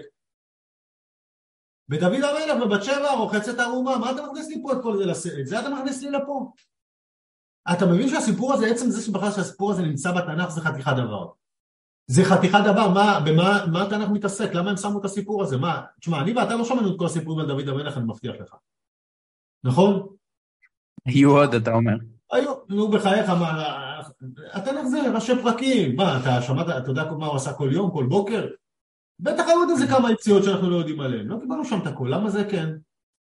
אולי כדי להראות, כמו בסופרנוס, מה שאמרת, הכוח וכמה הוא משחית, כן? הוא uh, מתואר שם זקן, uh, מדלדל וככה מפנטז על איזה בחורה צעירה שאני אפילו לא ידעתי של, uh, של אחיין שלו, אתה אומר. אוריה חיטי אחיין שלו, לא, לא זכרתי את זה. לא, לא אוריה חיטי אחיין שלו, יואב בן צרויה אחיין שלו. שזה שר הצבא. כן, אבל אוריה יכול להיות שיש גם איזה קשר, אני שכחתי לרגע, אגב, דוד המלך וטוני סופרנו באותו, באותו זמן הם בני 47. גם כתבתי איך כן, כל אחד, זה לא זה, זה באמת כל אחד מתוארך על פי, על פי סימנים אחרים, והרוב הפרשנים מחזיקים בעמדות האלה. גם בני אותו גיל. זה גם בערך אותו זמן, הם השיגו את הכוח, הם השיגו אותו. יואב בן צרויה הוא בעצם האחיין של דוד המלך גם מתעמת איתו כל הזמן, הוא צריך לרצות אותו, וכשהוא, אם אני לא טועה, גם כשהוא על ערש דווי, הוא, הוא נותן הוראה לרצוח אותו כשהוא ימות. וגם קטע כוחני מאוד מאוד, זה, זה משפחה, היה ביניהם איבה גדולה, כי יואב כל הזמן סיבך אותו אה, לטענתו של דוד בכל מיני אה, אירועים אה, מיותרים, כן? כמו שזה לא מזכיר לך שום דבר אקטואלי, אבל, אבל, כן, רגע, הסיפור הזה של טוני סופרנו מנסה להשיג את אשתו, את החברה של כריסטופר, הוא הולך וחוזר בסופרנוס שוב ושוב, שוב ושוב ושוב ושוב, פעם ראשונה זו אדריאנה, לכאורה הוא מכניס אותה להיריון, יש את הסיפור הזה, אחרי זה הוא גם צריך להוכיח לו בעצם ש, שזה לא קרה, אבל ברור לנו שזה בעצם ה, ה, ה, המעטפת של הסיפור. זה קורה אחרי זה גם עם uh, uh, ג'וליאנה סקיף, המתווכת נדל"ן. זה פרק מאוד משמעותי, היא uh, מייצגת חברה שנקראת ג'מבה uh, ג'וס, חברה אמריקאית מאוד מאוד uh, ידועה, אמריקאית מאוד מאוד ידועה, מאוד גדולה של הסניפים בכל ארה"ב, זה עם הסופרנוס, אבל לא במקרה הם לקחו ג'מבה ג'וס, אנחנו נגיע לזה אחר כך. היא מתווכת עצמאית שעובדת, היא יהודייה, היא שחורת שיער, היא עובדת בשביל החברה הזאת והיא מציעה לטוני סופרנו למכור את החנות שלו, יש לו חנות אה, ישנה של סטריאלי שמוכר שם את הבשר, אומרת לו מה אתה אומר כל היום את הנכס. הוא מתמקח איתה אבל מהר מאוד אה, מפלרטטים, קורה ביניהם קטע ואז טוני סופרנו עוצר. היא, היא, שנייה אצלה בבית אחרי שהם חותמים אה, על החוזה, כי בסוף אני חושב שהיא משכנעת אותו, הם מתחילים להתמזמז ואז היא פותחת לו את הכפתורים והוא עוצר. טוני אחרי משבר מאוד גדול, קרמלה מאוד מאוד עזרה לו להתגבר על המשבר, בתחילת ה sequence רואים אותה עוזרת לו ללבוש את החולצה בצורה כזו, זה פתאום הזכיר לו את קרמלה, הוא הרגיש ייסורי מצפון והוא עוצר את זה. אבל אז מה שקורה, ג'וליאנה סקיף מכירה במקרה את כריסטופר מולטיסנטי ומתחילה לנהל איתו רומן סוער. כן, שני מכורים. הוא, היא, היא מדרדרת אותו או שהוא מדרדר בחזרה לסמים באופן מאוד מאוד מסיבי ולאט לאט אנחנו גם מבינים, פתאום אנחנו פה למאמר מוסגר, שהיא הפיגמליון שלו, שהיא בעצם אדריאנה. קוראים פה כמה דברים מדהימים, הדמות שלה, אה, אה, קודם כל הסקוונס שבה רואים אותה ואותו מתמסטלים וצופים בסרט, ברקע אנחנו שומעים את הנעימה מוורטיגו, סרט של אלפרד דיצ'קוק המפורסם מאוד עם אה, ג'יימס סטוארט וקים נובק, הסרט הזה מספר סיפור על בלש, קוראים לו ג'יימס סטיוארט, שהוא אה, אה, קיבל איזה פוסט טראומה אחרי שהוא ראה שוטר נופל, ואז הוא אה, פורש מהמשטרה אחרי איזה כמה זמן, מישהו מציע לו עבודה פרטית, הוא עוקב אחרי אישה, האישה הזאת, שבעלה ביקש ממנה לעקוב אחריו, קופצת ממגדל, חוזרת לו הטראומה. הטראומה מתפרצת אצלו בצורה כל כך מוחשית, זו גם מישהי, סליחה, עד שהיא קפצה מהמגדל, הוא עקב אחריה, הם הכירו, הוא התאהב בה. ואז הוא מנסה, ואז הוא יום אחד רואה מישהי שמאוד מאוד דומה לה. והוא נהיה אובססיבי לגביה, והוא מנסה להראות הכל שהיא תהיה, הוא מנסה להלביש אותה כמו ההיא, הוא מנסה לעשות לה הכל כמו ההיא. אנחנו לא נדע את הסיפור הזה, אבל ברור שזה סוג של לנסות להחזיר את הדמות ש... שהוא התאהב בה ואהב אותה והלכה לעולמה בצורה כל כך טרגית, וזה מה שקורה עכשיו לקריס. הם צופים בוורטיגו, בסרט הזה, על גבר שמנסה להחזיר אליו את אהובתו בצורה חולנית ואובססיבית, והוא יושב עם ג'וליאנה סקיף ומתמסטל איתה, היהודייה יש לומר. נחזור רגע להקשר עם טוני. ב... יש איזה ערבוב בסדרים שם, אגב אנחנו רואים את אה, טוני איתה לפני שאנחנו מבינים איך הם נפגשו, אבל לא משנה. נחזור לזה אחר כך. אה, אנחנו רואים אותם במיטה, יש ביניהם רומן, ואז היא אומרת לו, אוף, קרעת לי את השמלה. ואז הוא אומר לה, כמו מוניקה לוינסקי. האמירה הזאת לא מקרית. מי זאת מוניקה לוינסקי? כולנו יודעים. מוניקה לוינסקי הייתה יהודייה שחורת שיער, מבית טוב, מתווך נדל"ן נשמע עליה תפור לגמרי, שכמעט גרמה לקריסת הממלכה של ארה"ב בגלל שהיא ניהלה רומן עם ביל קלינטון. תחת הפה של אשתו. אני חושב שזה הסיפור טלנובלה המודרנית הכי גדולה שאנחנו מכירים. אתה מכיר משהו יותר גדול מזה? אתה זוכר משהו יותר גדול מזה? אה, לא, לא. אה, אולי אה, נסיכה דיאנה, אבל זה, אולי, כן. יש איזה אלמנט מלכותי שם, שם זה סתם טלנובלה אצל קלינטון ומוניקה כן, לוינסקי.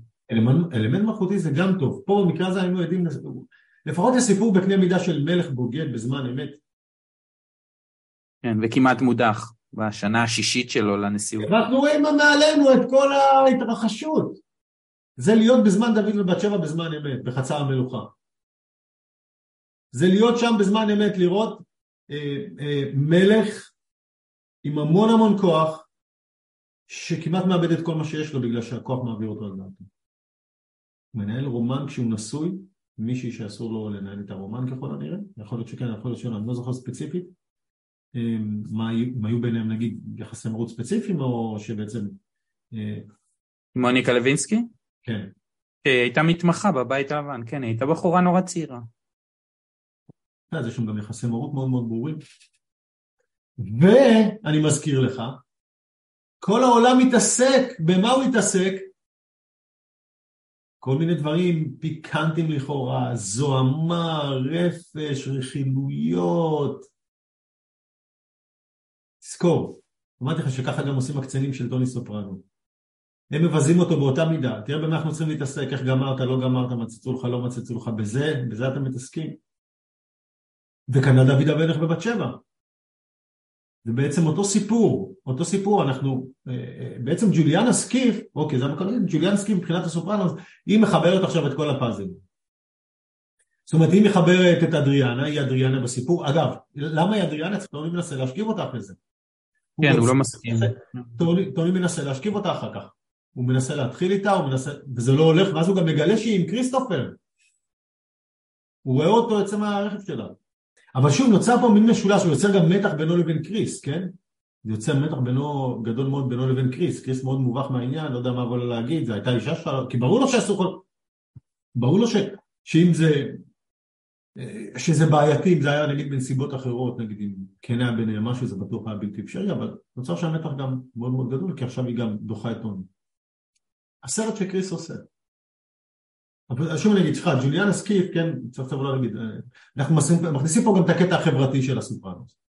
הסופרנוס היא, היא, היא סדרה חברתית ביקורתית.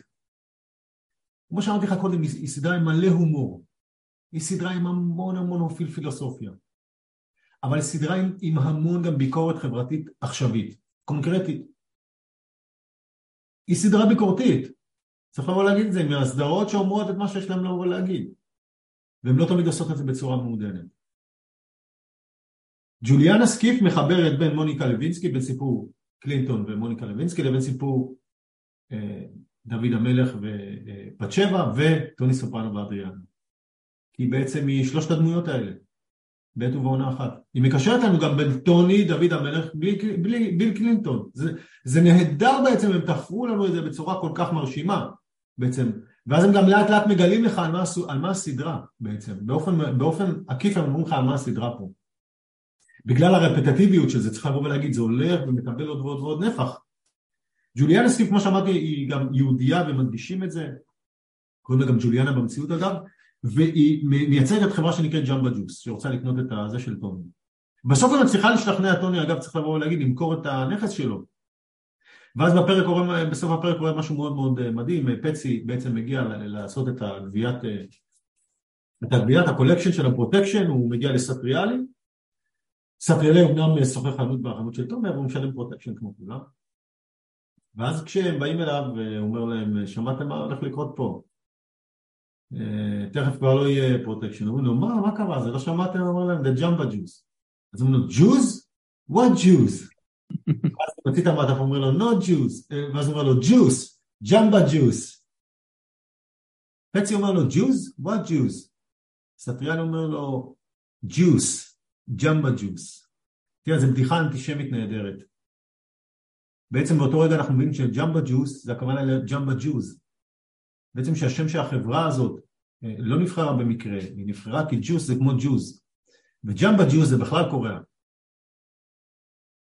כמו לא יהודים פה משתלטים בעקיפין.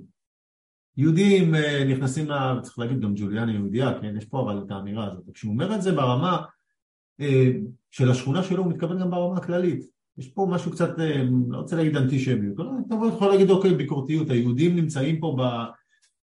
נמצאים פה בשלטון אם נרצה או לא נרצה. הם פה, הג'מבה ג'וס. אני חשבתי שהג'מבה ג'וס, אגב, בואו נזכיר קטע מאוד מאוד מאוד מעניין. טוני מדבר עם מלפי, עם הפסיכולוגית שלו, מלפי, על הסיפור עם אדריאנה. ושיחה בעקיפין, אבל באופן הרבה הרבה יותר ישיר עם ג'וליאנה סקיף.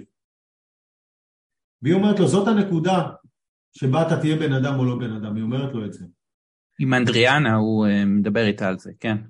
הוא מספר לה, האחיין שלי, הוא מספר לה, ואז היא מבינה שיש לו פה אה, אה, התחבטות אה, מאוד מאוד, מאוד מאוד חזקה, והיא אומרת לו, תקשיב, אנחנו נמצאים בנקודה קריטית. אומרת לו, תקשיב, אנחנו נמצאים בנקודה קריטית, כי באותו רגע היא מבינה שהוא צריך להציב לעצמו גבולות. עם כל הכוח שלו, ולהציב גבולות למישהו שהכוח שלו זה מה שהוא הכי אוהב, זה קשה, כי להציב גבולות בעצם זה אומר שאתה, או הכל או כלום, מה זאת אומרת? רגע, יש לי או אין לי? אני כזה או לא כזה? יש לי גבולות או לא? היא אומרת לו, תקשיב, זה עניין מאוד מאוד מאוד חשוב, צריך גם לא להזכיר, אחר כך גם נכנס נתן הנביא, שהוא פילי אוטרדו, שבעצם נכנס, אה, נותן את האזהרה לטוני, כשהוא מסתכל על טוני ואדריאנו, מגיע אליו למשרד בעצם, נכון? ומסתכל. אה, על אדריאנה, כאילו מה את עושה, ברור שהוא רואה מה קורה שם, אני אמרתי, זה, זה קודם כל זו אותה סצנה מקזינו, כשפילי אוטרדו מגיע לקחת כסף, אה, מגיע לתת כסף, סליחה, מעטפה של כסף, ואז שואלים אותו מה קורה, האם, שואלים אותו האם אמ, ג'ו פשי מזיין את אשתו של היהודי, במילים האלה. זאת אומרת, גם פה אגב בסדרה הוא נמצא, הוא מביא מעטפה של כסף כשבאותו רגע יש ברקע פרשייה של בגידה של חבר עם אישה של חבר. אותה סצנה בקזינו הוא עושה עכשיו בול בסופרנוס, הוא נכנס בסרט לקחת כסף או לתת כסף, אני לא זוכר, נראה לי לתת, סליחה, לתת כסף, אותו סיפור, לתת כסף, והוא רואה את אדריאנה וטוני לבד ביחד ואז הוא מסתכל עליהם, כאילו מה, מה קורה פה, מה קורה פה, מבטים שלו רבי משמעות, רבי משמעות, ואני גם כתבתי, הוא מאוד מזכיר את נתן הנביא שעשה אחר כך את השיחה לדוד המלך. אז ג'וליאנה ספיפ, כמו שאמרתי, מתפקדת בו בכל מיני רמות, אנחנו לאט לאט מתחילים להבין על מה הסיפור פה, מלפי וטוני נפגשים, מדברים על זה, והיא אומרת, תשמע, זו נקודה מאוד מאוד מאוד מהותית, היא מבינה שזה לב הסיפור, לב הסיפור היא מאוד נרגשת. מאוד נרגשת, היא אומרת את זה, זה ברור. כשהוא מדבר על ג'וליאנה סקיף, איך הוא קורא לה? זה אשכנוזי. אשכנוזי. הוא לא סתם קורא לה יהודייה. קורא לה אשכנוזי. שזה מעמד, זה ג'מבה ג'וס בארצות הברית. זה המעמד כאילו היהודי שהם תופסים אותו קולקטיב שהצליח בארצות הברית, הצליח מאוד עד כדי לכדי שהגיע לרמות השפעה מאוד מאוד חזקות ומאוד מאוד משמעותיות, כולל בהוליווד, כולל בארצות הברית. כן, אני חושב שגם אחד הכותבים הבכירים בסופרנוס הוא יהודי, אה, ווינר, הוא אחרי זה יצר את מדמן, אני די בטוח שהוא... כן, אחד מהם חצי יהודי, יש שם עוד מישהו, כן, כן, יש שם כמה כותבים יהודים או יהודים למחצה. אמ, האשכנוזי, ג'מבה ג'וס, היהודים פה זה ג'מבה, זה לא יהודי כמו פה, שם היהודים שלחו בכלל לארצות הברית למוקדי כוח חיצוני. דמותה של אדריאנה לא רק חוזרת בג'וליאנה אה, קליף, היא חוזרת גם בסרט שעושה כריסטופר מולטסנטי בעצמו. הוא עושה סרט שנקרא קליבר. קליבר. מילה אחת, איך הוא אומר? סרטים מילה אחת הם מצליחים. כן, המסור, זה אז קליבר. כן. הסיפור מספר על, על בעצם על uh, קצין של מאפיונר שחוזר, בעצם חוזר מהמתים כדי לנקום את, uh, את המוות שלו על ידי הבוס, הבוס בעצם עצר אותו כי הוא רצה, תראו מופתעים, לשכב עם החברה שלו. בעצם זה כל כך מרובד הסיפור הזה, מה שאנחנו רואים הוא כל כך מרובד, שבאמת אפשר להבין כמה סופרנוס הקדישו לזה מחשבה כאיזשהו ציר עלילה מוסרי מרכזי שנמצא שם. כן, גם יש, יש עניין עם המעגליות בסדרה הזאת, כי אנחנו מתחילים עם uh, הסצנה הראשונה זה טוני סופרנו נכנס ל... איש נכנס לפסיכולוגית, ויש לו התקפי חרדה וכולי, ובסצנה, או לא בסצנה האחרונה, אבל בפרק לפני האחרון אותה פסיכולוגית זורקת אותו כי היא מגיעה למסקנה... לא, זה גם, אתה מבין, הנה דוגמה לאיך אתה רואה שהפתרון נכתב מהר מדי. היום כשאתה רואה את זה, אתה מבין, הפתרון הזה נכתב מהר מדי. היא קוראת מאמר של פסיכופטים בעצם, לא רק שהטיפול הפסיכולוגי אה, התנהגותי, קוגנטיבי לא עוזר להם, להפך, הם נעזרים בו כדי לשכלל כן. את הקרימינליות שלהם ולהצדיק אותה. זה מאמר אמיתי, יש לומר. כן, אבל זה מאמר אחד, זה מאמר אחד ואיך אם פתאום משנה הדעתה בשנייה אחת. ברור לך שהכותבים רצו להעביר פה משהו ולא היה להם את הזמן לעשות את זה כמו שצריך. היא לא עוברת את המסע ההתפכחות הזה בזמן שהיינו מצפים שהיא תעבור אותו. אוקיי, יש לה ויכוח עם אה, איך קוראים לו, ואז היא קוראת את המאמר, ואז היא חוזרת בה. לא, זה היה פתרון מהר מדי, מהר מדי, זו הייתה הדלת היחידה שנסגרה מאוד מהר יחסית ל... שהכי הייתה בולטת לי, בדיוק כמו שהם גרמו לך להתפתח מהסרטי מאפיה.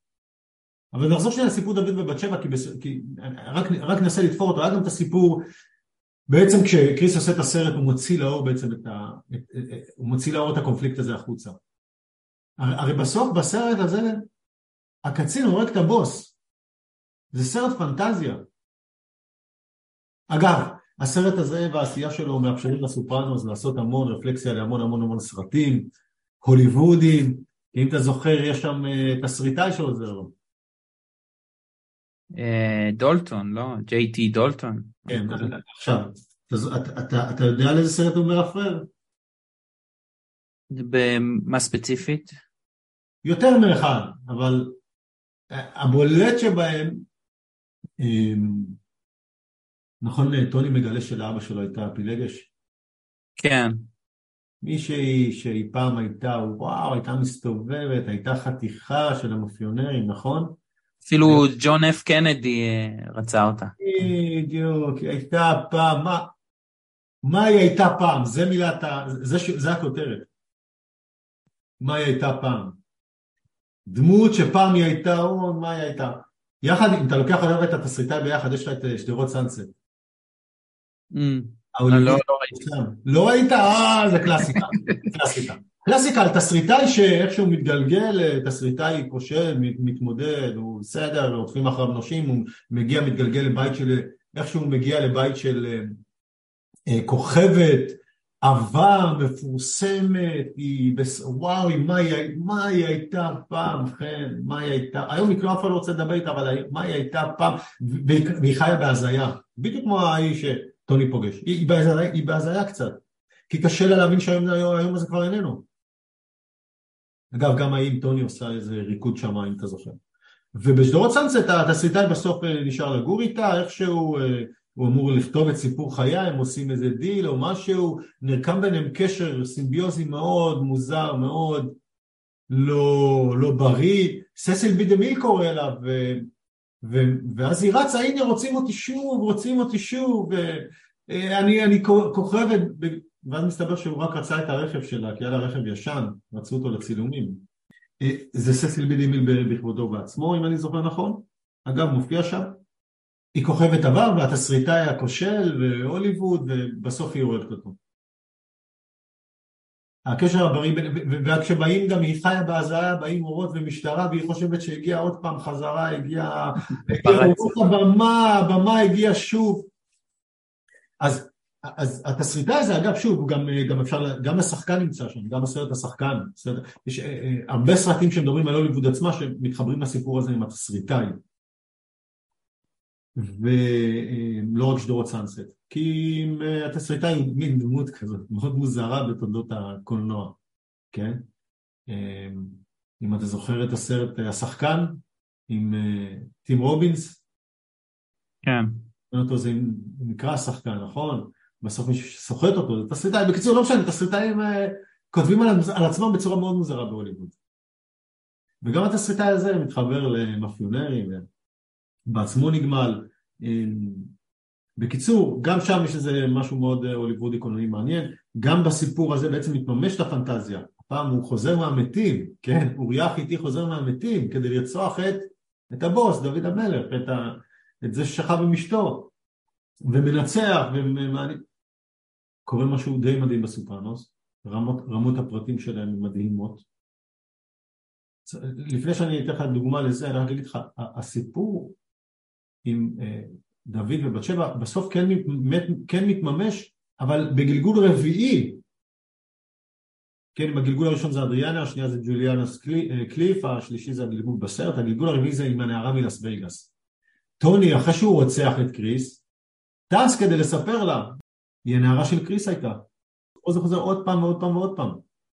הוא נוסע עליה אחרי שהוא רצח את קריס, אחרי שאנחנו בגדול קצת נפרדים מהיכולת להזדהות עם, עם טוני עד הסוף, או, או בכלל. טוני בעצם רוצח אותו, מביא למותו, בערך כמו שאפשר להגיד דוד המלך מביא למותו של אוריה החיטי. אגב, יש עוד הרבה אפיונים לזה שקריס מולטסנטי הוא אוריה החיטי, יש פרקים שלמים שמוקדשים לזה ואני... אין לנו את הזמן לזה אז אני קצת מקצר. רק אתן לך דוגמה מאוד מאוד חזקה לסיפור עם טוני כריסטופר והמוות הזה. אם אתה זוכר בהשכבה, מי שמגיע להשכבה בין השאר זה מי שמגלם את דמותו של טוני בסרט. אה, בולדווין, אלה, אה, לא אלה, כך שלא, בולדווין, כן. עכשיו אני מרגיש נבוך, כי הבולדווין הזה הוא הבולדווין האהוב עליי. הוא הבולדווין שמשחק ברצח מאדום לשחור. הסדרה, הסדרה, הסדרה. בעיניי, למרות ששוב אני אומר, סופרנוס לפעמים אני אומר, אני עושה ביני לבין עצמי דיונים, אולי היא צריכה להיות מקום ראשון אצלי, ולא רצח מאדום לשחור, כן? אני מצאתי עץ משפחתי בוויקיפדיה, יש פה כל כך הרבה בולדווינים. כן. אה, וויליאם, סטיבן, דני.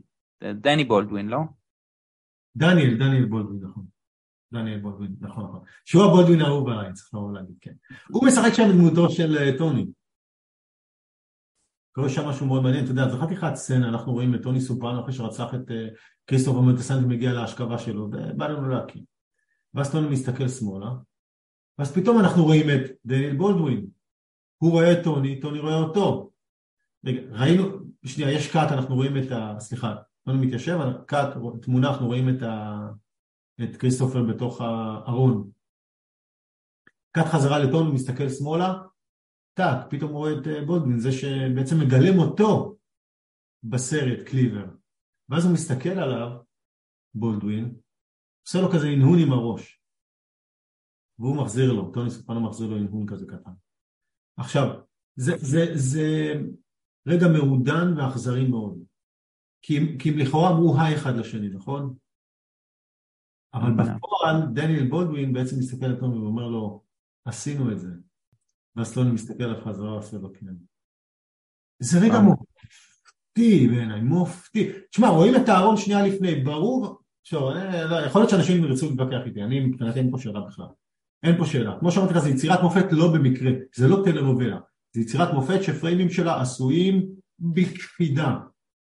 ודווקא אלה שהם רש... היו רשלניים אז אני, אני קולט אותם מאוד מהר.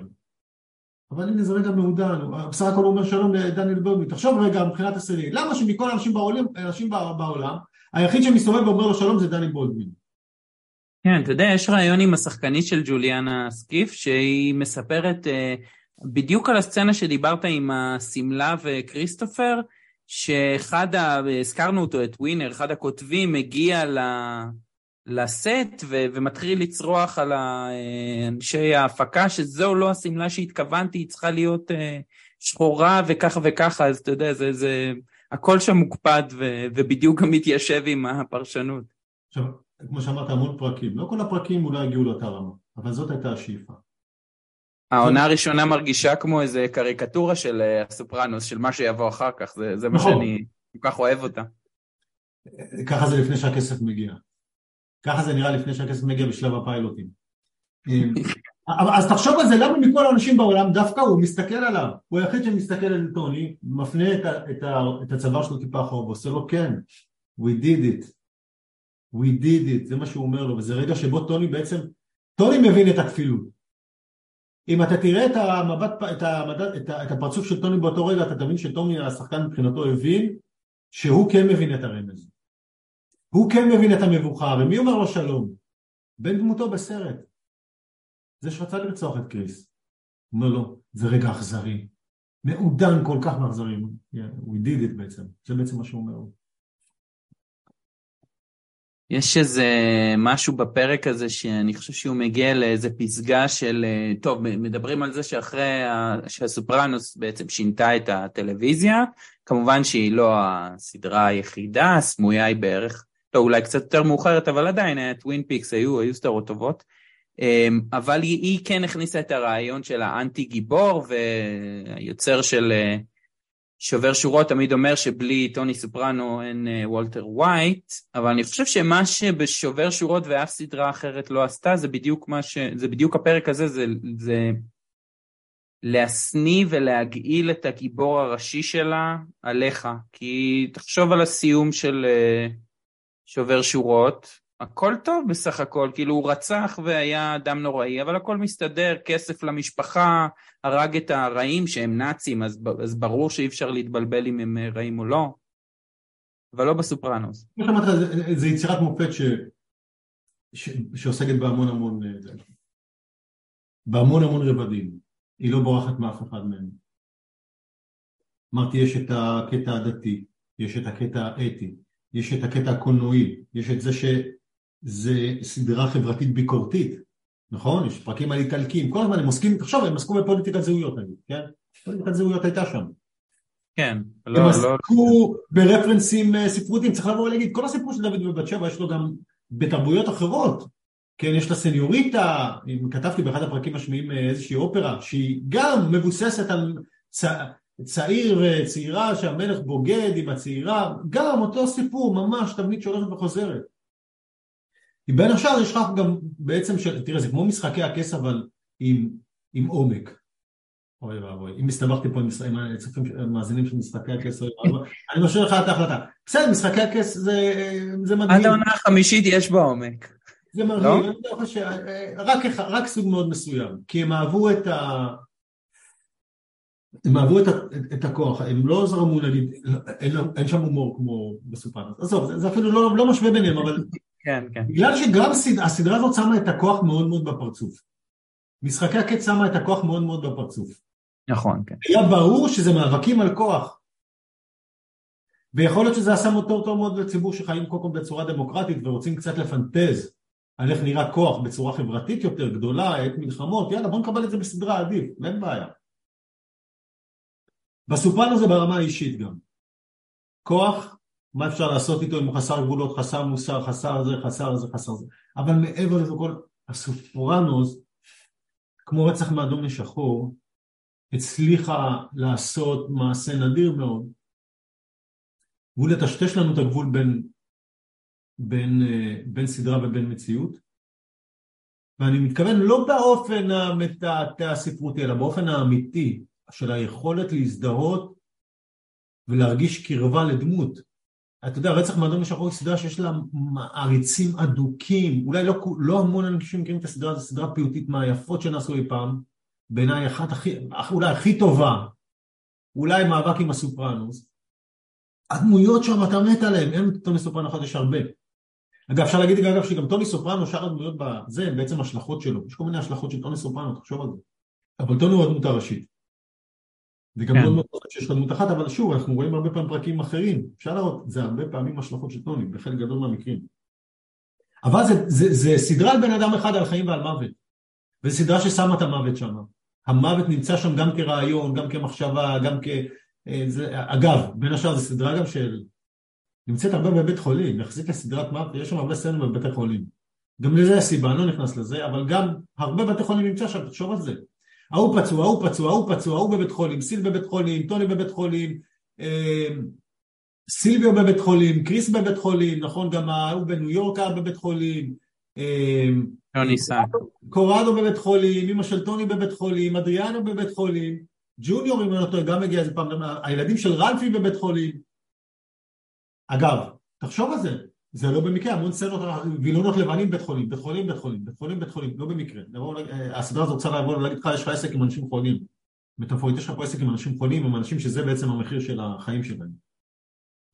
כן, שהפשע מרעיל להם כל, כל אספקט בחיים. אתה יודע, אני חשבתי שאנחנו נצליח לעשות את הבלתי אפשרי ולהגיע כמעט לסוף הפרק בלי להזכיר את אימא שלו, אז הזכרת אותה במילה, אז...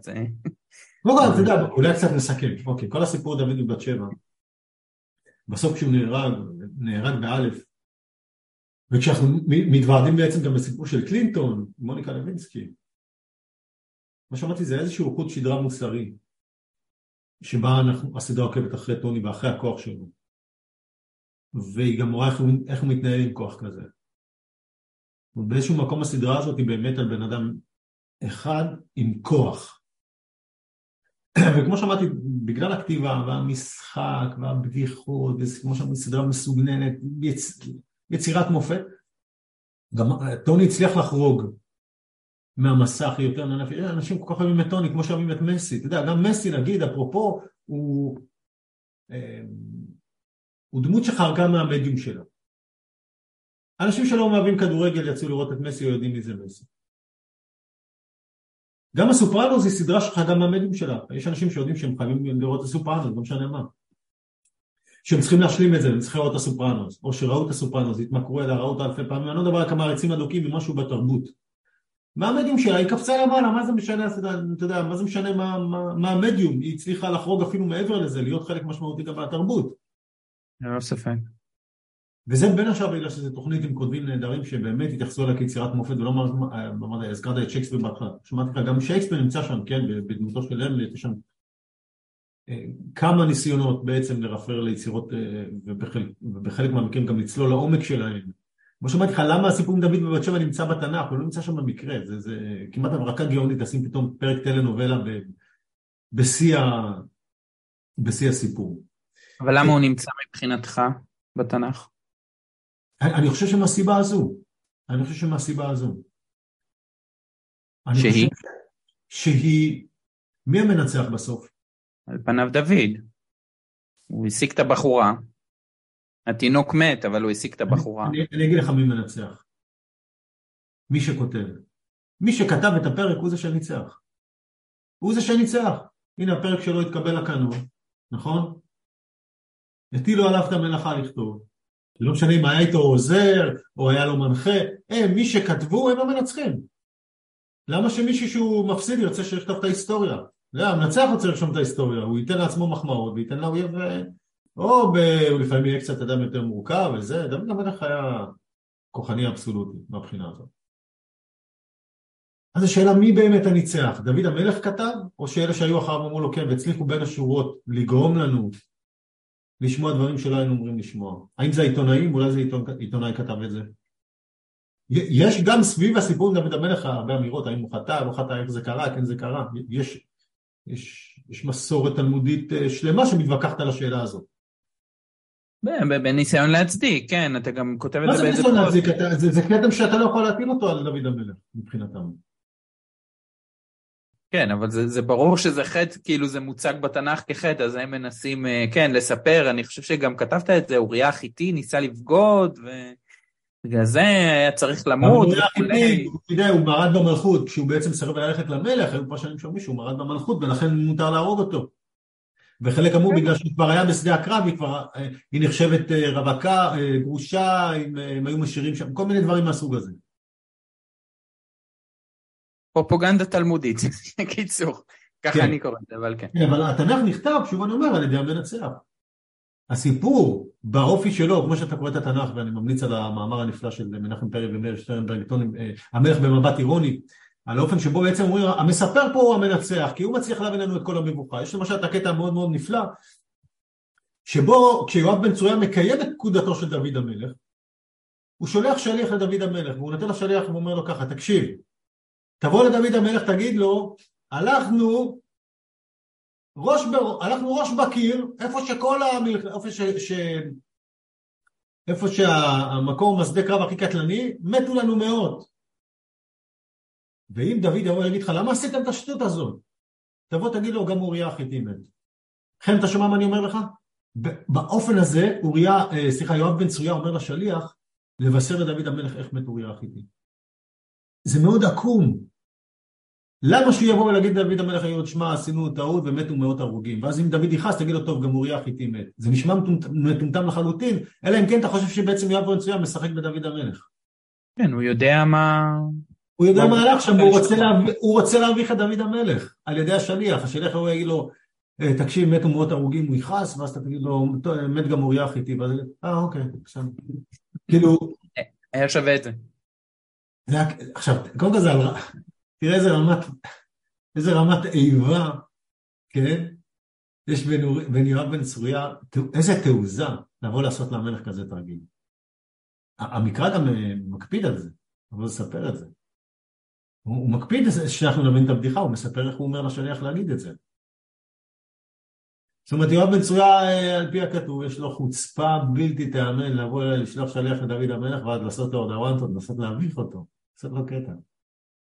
השליח אגב מגיע לדוד המלך, הוא לא עושה את זה, כי השליח אומר לעצמו, מה, אני מטומטם? כאילו, השליח בא אומר דוד המלך, עשינו איזה טעות, מתו המון אנשים, כולל אוריה החיתי. במכה אחת. הוא אומר, אני אתן כבר את כל הבשורות הרעות בבת אחת, כי השליח מבחינתו, מה, אני דפוק? אני אגיד לו, מתו לנו מאות, אם הוא יכעס אני אגיד לו גם אוריה, מת, תהרגו אותי שם במקום. השליח לא מבין את ההיגיון ואפילו מפחד על עצמו ככל הנראה. ואז הוא מספר את כל הבשרות הרעות מבחינתו לדוד המלך בבת אחת, דוד המלך אומר לו, אל תירא ואל תחת, הכל יהיה בסדר. אתה יודע, זה, זה מזכיר לי את היחסים בין uh, טוני לכריסטופר, זה, זאת אומרת, את, כריסטופר יכול לבקר את uh, טוני במובן שהרבה מאפיונרים אחרים לא, כמובן שהוא סובל בעיקר מהקרבה הזאת, אבל גם uh, מגיע איתה המון, uh, כן, המון כוח. תראה, יש יותר, יש שווה כוח לטוני בגלל קרבת משפחה, אבל זה לא כריסטופר. כרמלה?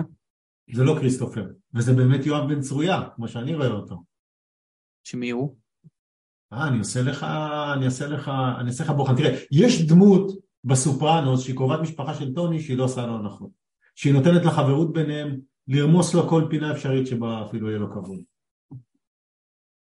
אני חושב על אה, ג'ניס או, אה, או אימא שלו, לא? זה second טוני. סטיב בושמי. טוני cousin אל או משהו כזה, כן. כשהוא יוצא מהכלא, טוני הוא המלך כל יכול. נכון, כן. הוא מרשה לעצמו להתבדח ולהסתלבט עליו ולהגיד לו דברים ולהתעמת איתו. כן, זה כן. באמת, זה באמת ה cousin שלו, זה באמת ה cousin שלו. והוא. באמת היה צריך גם להרוג אותו, כנראה. כן, כן, כן. זו הסצנה גם מאוד מאוד משמעותית מבחינתנו לגבי מי זה טוני. מה הוא מוכן לעשות בשביל לשלוט. הזכרת את ג'ניפר מלפי, אז אני רוצה לשאול אה, שאלה לפני האחרונה, נגיד. אמ, אז, אז באמת אמרת אמ, שהטיפול, אה, או הסיום של הטיפול ככה, אה, נגמר מאוד מהר, אולי בגלל מגבלות של זמן, אבל יש שאלה שאני לא יודע לענות עליה, והיא, כי אני חושב שאחת מהתמות של הסדרה המאוד חזקה זה הניסיון של בן אדם לא מוסרי, להיות מוסרי או להתמודד עם השנאה העצמית הזאת שלו את עצמו, ואחת ה... או השיטה המרכזית זה הטיפול, ושם הוא כל הזמן לומד דברים, אבל המציאות שלו פשוט לא מסתדרת עם הדברים שהוא לומד, אתה, אתה לא יכול להיות בודהיסט כשאתה ראש ארגון אה, פשע, אז אתה חושב, מה אתה חושב שהטיפול הזה נתן לטוני, או הוא עזר לו להיות עבריין טוב יותר, כמו שמלפי מגיע למסקנה, או שהוא עשה אותו בן אדם טוב יותר? קודם כל הוא עזר לסדרה להיות טובה יותר. זה בטוח. אל תשכח שהסרט הזה יצא, כשהסדרה התחילה, אה, זה היה גם קצת זמן לפני או אחרי, אני לא זוכר פחות או יותר, אה, של הסרט של רוברט דה נירו עם כל מיני קומיקאי יהודי המטולטל. Analyze this. בדיוק. אה, כן, לא זוכר איך קוראים לו. קודם כל זה נתן לצופים הצצה מאוד מעניינת ל mind שלו. תחשוב, זו תחבולת תסריטאית נפלאה. שיש לה הצדקה קיומית. זה נפלא. מבחינה ספרותית, לא, אני קורא לזה ספרותית, כן? כי זה ספרות. מבחינה ספרותית פה זה נפלא, אני מקבל הצצה למוח של בן אדם. אתה יודע, יש סדרות בנטפליקס ש... שמראיינות אנשים מתוארים. אני ראיתי אחת עם עיונה בעומר. אתה יודע, אני בטוח שיש אנשים שמעניין אותם איך המוח הזה חושב.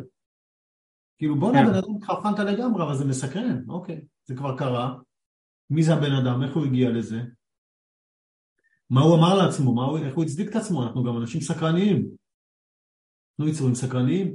יש פה תחבולה נהדרת, לתת לנו שיח וגישה למוח של טוני, והרבה מתרחש שם. זה לא יכול להיות עם כרמלה, היינו צריכים אקס טריטוריה, תחשוב על זה, אתה רוצה לחשוב על המוח שלו, פעם הייתה איזו סדרה שבה היו ארבע דמויות בתוך מוח של מישהו, ולפעמים היו מדברות, אחד היה אחד הייתה אישה רגישה, אחד זה היה גבר חסר הכבוד, אחד זה היה גבר יומי, ועוד איזה מישהו, לא זוכר. ילד בית. קיבלנו פה הצצה, תחשוב על זה, זה setting מושלם, אנחנו נמצאים בחדר של פסיכולוגית, ואנחנו בעצם רואים את המוח של טוני. וכמו שאמרתי, זו סדרה חברתית ביקורתית, יש שם הרבה הבחנות תרבותיות חברתיות שנפתחות שם. זה, זה, זה כאילו, ה, אפשר לבוא, לבוא ולומר, זה כאילו ה wall פייסבוק הראשון, שיש פה שתי דמויות והרבה כותבים באיזשהו מקום. דבר שני, אנחנו כן קיבלנו שם הצצה פסיכולוגית נוספת שהיא קשורה למשפחתיות. יש לי חברה טובה, מה יעשה לה, סיפרה לי פעם בדיחה על איזה חברה שלה שאמרה לי, אמא, אמא שומעת, אני רוצה ללכת לטיפול פסיכולוגי. אני מתחילה, אז אמא שלה אמרה לה, סבבה, בסדר גמור, אבל אל תדברי על המשפחה. היה שם גם משהו שדיבר על כולנו. היה שם, אל תשכח, תראה, זו סדרה כל כך חסרת גבולות בעצמה, שלפעמים הדיבור שם היה מאוד עמוק, פסיכולוגית ההורים וילדים, היה שם. אני, יש לי שיר אחד בספר יבשת שהכנסתי גם בין השאר בעקבות סצנה של הסופרנוס, אני מדבר על זה שבעצם אה, הטכנולוגיה לא רק עוזרת לנו, היא גם מנסה לעשות חיקויים של דמויות, למשל של הדמות האימהית, הווייז הוא דמות מאוד מאוד אימהית, הם מנסים שזה יהיה מכיל לפעמים כשהם עושים לנו בוטים, הם רוצים לנגן לנו על, ה, על רגשות מאוד מאוד קמאיים. מה, מה אתה צריך? אתה צריך משהו? מה אפשר לעזור לך? וכמה שיותר, אתה יודע, אתה תמיד גם, כשאתה רואה תמיד הדמות היא כל כך, כמה שיותר אימהית ומכילה. חשבתי בצחוק. כאילו לא בצחוק, גם ברצינות, כן? כי יש לזה סיבה, המחשבים האלה רוצים שנחשוב ש... אה, הם רוצים שנחשוב שמחשבים הולידו אותנו. בסוף שכאילו ההיקשרות שלנו תהיה כל כך אוטומטית. ואז כתבתי, אה, הטכנולוגיה הזאת באמת מזכירה לנו את ההורים שלנו.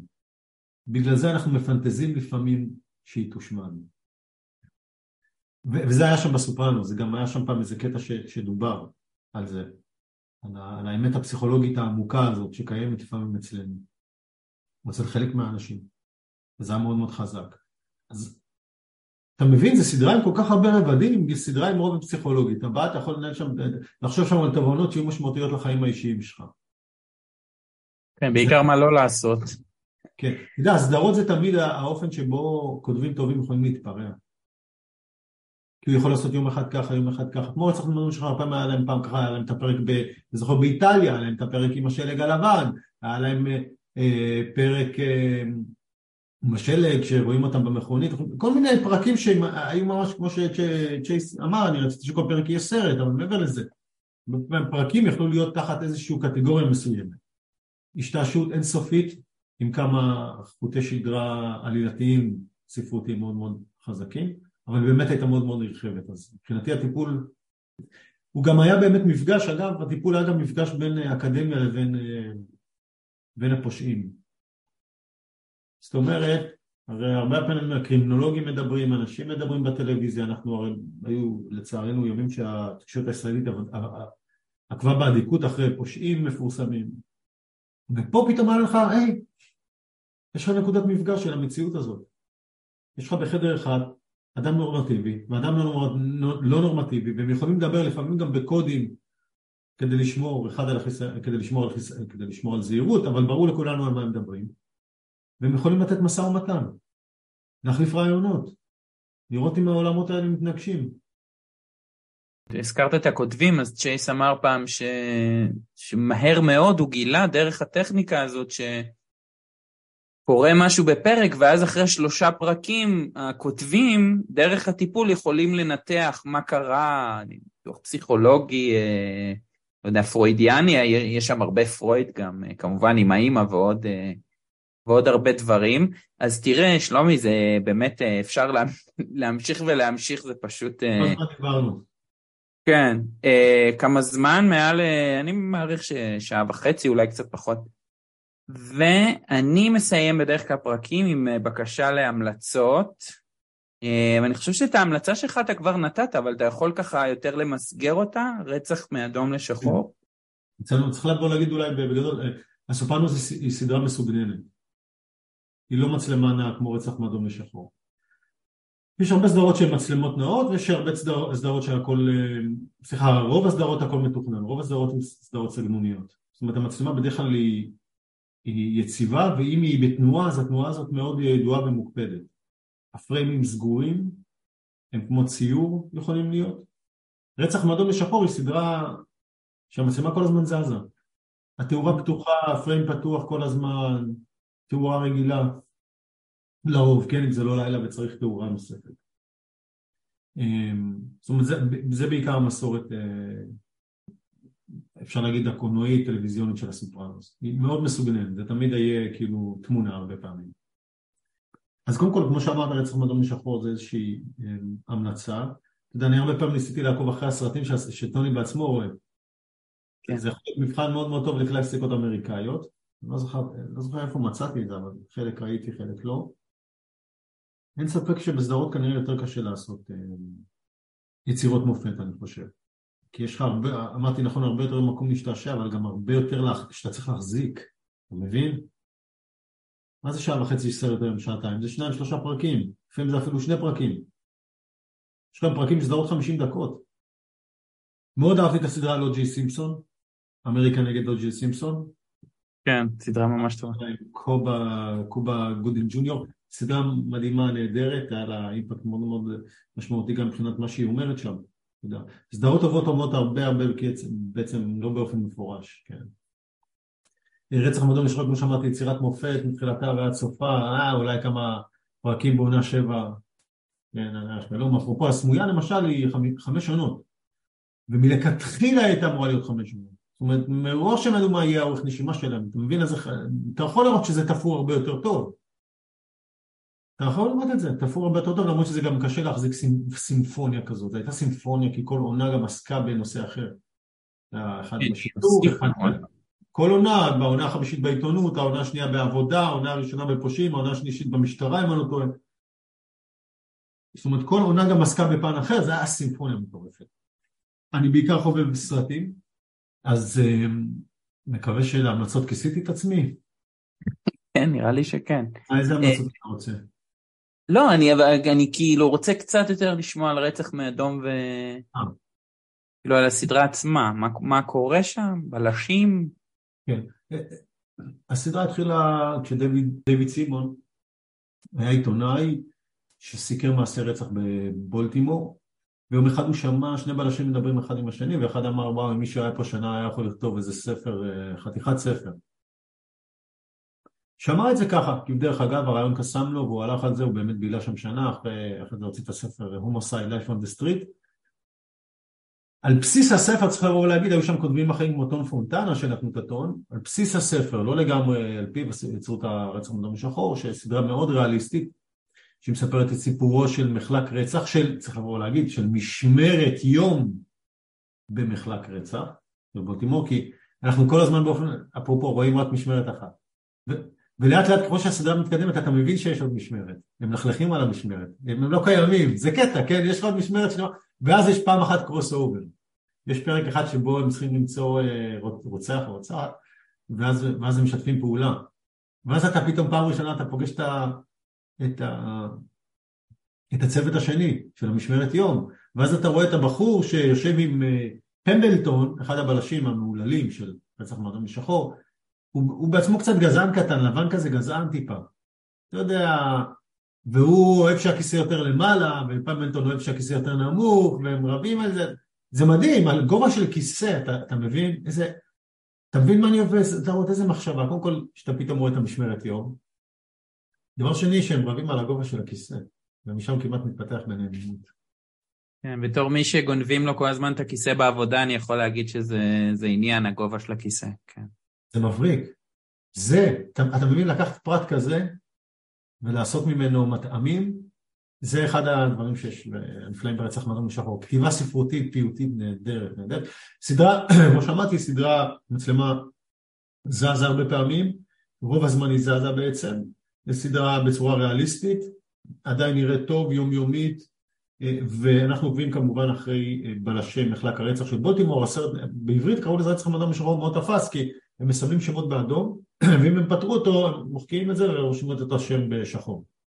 והסדרה הזאת באופן ספציפי, גם העיסוק במחלק רצח, בעצם אפשרו להם לרדת לעומקם של סיפורים, לעומקם של תשוקות של אנשים, גם לאנושיות של הבלשים עצמם. כי גם הם היו שם הנושא, כל אחד עולם ומלואו. אה, ריצ'רד בלייזר שנפטר לא מזמן היה דטקטיב מאנץ', שהוא היה יהודי הליצן הזה, הליצן היהודי, אפרופו מייד אין אמריקה של הסופרנוס, צריך להגיד, אמרתי, סדרה חברתית, אנושית, משפחה אמריקאית, הם מדברים על אמריקה, הם גם אומרים אמריקה, זאת אמריקה, זאת יצירה, תזכרו את זה. זה כאילו העם האמריקאי עדיין לא קיבל את הגושפנקה שהוא עם במובנים מסוימים. ומאנץ' היה יהודי באיזשהו מקום, ברי לוינסון אגב, גם, גם יהודי, כתב, יצר את אה, רצח מדום לשחור, יחד עם עוד איזה כותב יהודי, אם אני לא טועה, כתבו פרק של מאנץ' שהוא בעצם הנגאל בחד המולד, הוא הדמות שנגאלת, כתבתי על זה איזה פוסט אחרי שהוא נפטר, מאוד מאוד ריגשו אותי כל הדמויות, הייתי ממש צופה בפרקים באדיקות, פעם שנייה ושלישית, וכמו שאמרתי זה יצירת מופת קודם כל בגלל הכותבים, אבל שחקנים תמיד, גם הסופרנוס, תשמע אי אפשר, אי אפשר לקחת, אתה יודע, אני זוכר שפעם קראתי, כל מה ששחקן צריך זה כותבים טובים. והנה אמירה שקצת יורדת על, על שחקנים, אבל זה כל כך לא נכון, אתה יודע, זה, זה נכון ששחקן צריך כתיבת טקסט טובה, אבל גם, גם הכותב צריך שיהיה דמות, שחקן אמיתי שיודע להפיח חיים בדמות. אנחנו לא דיברנו על המשחק, כן? קראתי, טוני מספר איך הוא, למשל, אני, אני הכרתי טוני, ג'יימס גנדרפיני, קצת לפני, ראיתי את הסרט גט שורטי, אם אני לא טועה זה לפני שהסופרנוס יצא, והכרתי אותו קצת, הכרתי אותו ממקומות אחרים, והנה פה הוא, הוא יצר את הדמות האולטימטיבית, הוא סיפר שלפעמים נגיד הוא נוסע, הוא היה שם אבנים בנעליים, אם הוא יודע שהוא היה צריך להתעצבן באותו יום, או משהו כזה, כל מיני טכניקות. אבל כשאתה חושב על הליהוק של הסופרנוס, נגיד, לא היית מוותר שם על אף דמות. כולם כאלה מותק, כולם משפחה שהיית מת לשבת איתם. רצח עמדה משפחה אותו דבר, הדמויות, השחקנים האלה, הליהוק, יודע, כל כך הרבה פרטים משמעותיים, הליהוק, ואז איך כל אדם מוסיף לדמות, איך כל שחקן מוסיף לדמות שלו ומעלה בחיים, ממשהו שיכול להיות לפעמים באמת אירוע מדהים, קוסמי, אתה יודע, לא דיברנו על המקום הזה של משחק, שכריסטופר מוצג לא רק המלט מבחינה רעיונית, הוא גם המלט מבחינה, מבחינת הארס פואטיות של המדיום, אתה יודע, פתאום אה, אנחנו רואים בקולנוע, אגב, כן, ארס פואטיות, כמו, כמו שהם ראו אה, בקליבר, כל הקפטנים בעצם ראו את עצמם, הם הלכו לקולנוע וראו את עצמם באופן מוזר. עכשיו מה שמצחיק שגילמו אותם שחקנים ברובם פחות מוכרים מהם. כן. דני בולדווין הרבה פחות מוכר מג'יימס כן, אבל הוא הדמות היחידה, כי באמת היינו צריכים... איכשהו מוכר. כי היינו צריכים כוכב, ידוע שצריך שם כוכב, הם גם רצו שהרמז בין טוני רב הכוח והדמות של, הדמות של אה, המאפיונר בקליבר תהיה מוכרת, אנחנו צריכים להכיר אותה, אבל כל השאר אנונימיים. כל השאר השחקנים שלכאורה הם אנונימיים שצופים בתוכנית הם הרבה יותר מוכרים. גם ברצח מהדור השחור יש המון המון המון ארס פואטיות שנוגעת למדיום עצמו, לטלוויזיה, לצילום, לשחקנים, למשחק, שם יש שחקנים שהצליחו להוסיף לדמויות המון המון, וסדרה עם הרבה אלתורים, רואים שבחלק מהמקרים יש שם אלתור, גם בגלל שוב שזה צילום מאוד פתוח, אבל עם מסורת האמריקאית מאוד מאוד חזקה, אה, לפעמים רפרט גם לסקורסזה טיפה, אה, לג'ון קסווטס הרבה, במה שאני מאוד מאוד אוהב אותו, ואהב לצלם פתוח, הוא מאוד הקפיד על זוויות צילום, אבל תאורה פחות עניינה אותו, אני חושב. אה, וכתיבה נהדרת, כתיבה פשוט מופתית, ללקק את האצבעות. סופרנוס מושכת יותר אנשים לדעתי א' כי היא מסוגננת, יש לך יותר צל, אתה יותר רגוע, אתה יותר נמשך שם תמונות, הרבה פעמים ציוריות מאוד, וגם בגלל שהיא עוסקת בכוח. זה מושך אותנו קצת יותר. הם היו חופפות בשנים, או שרצח מאדום לשחור הוא אה, קצת קודם? רצח מאדום לשחור קודם, בוודאי. קודם, כן. גם רצח מאדום לשחור אמרו שהיא עשתה המון דברים שהיו לפני כן בטלוויזיה, זה נכון, אני אומר פרקים פיוטיים, ולצערנו אה, בסופו של דבר היא הייתה צריכה להילחם בסדרה המטומטמת עם דון ג'ונסון, היית מאמין, פריים טיים, רצח מאדום לשחור, יצירת מופת בערוץ אחד, בערוץ השני, בארצות הברית הם נכנסו ראש בראש. סדרת משטרה מפגרת עם דון ג'ונסון שבטח עשו עשרות כמוהו. איזה משמע? קיש, אני אפילו לא זוכר, מיאמי, פילדלפיה, סתם רודפים אחרי פושעים, אבל זה דון ג'ונסון אחי, זה לא יאומן. זה לא יאומן אחי. ממש כאילו קלישאה של בלוז לכחולי המדים. אבל זה היה המתחרה שלהם, זה ארצות הברית, זה ארצות הברית. לך תתחרה עכשיו בדון ג'ונסון. אה, טוב, היה Sex and the City בזמן הסופרנוס, אז כל אחד ש... גם אה, מיותר להגיד, Twin Peaks גם סדרה מדהימה, לא ראיתי את החיבור, לא היה לי סבלנות לזה.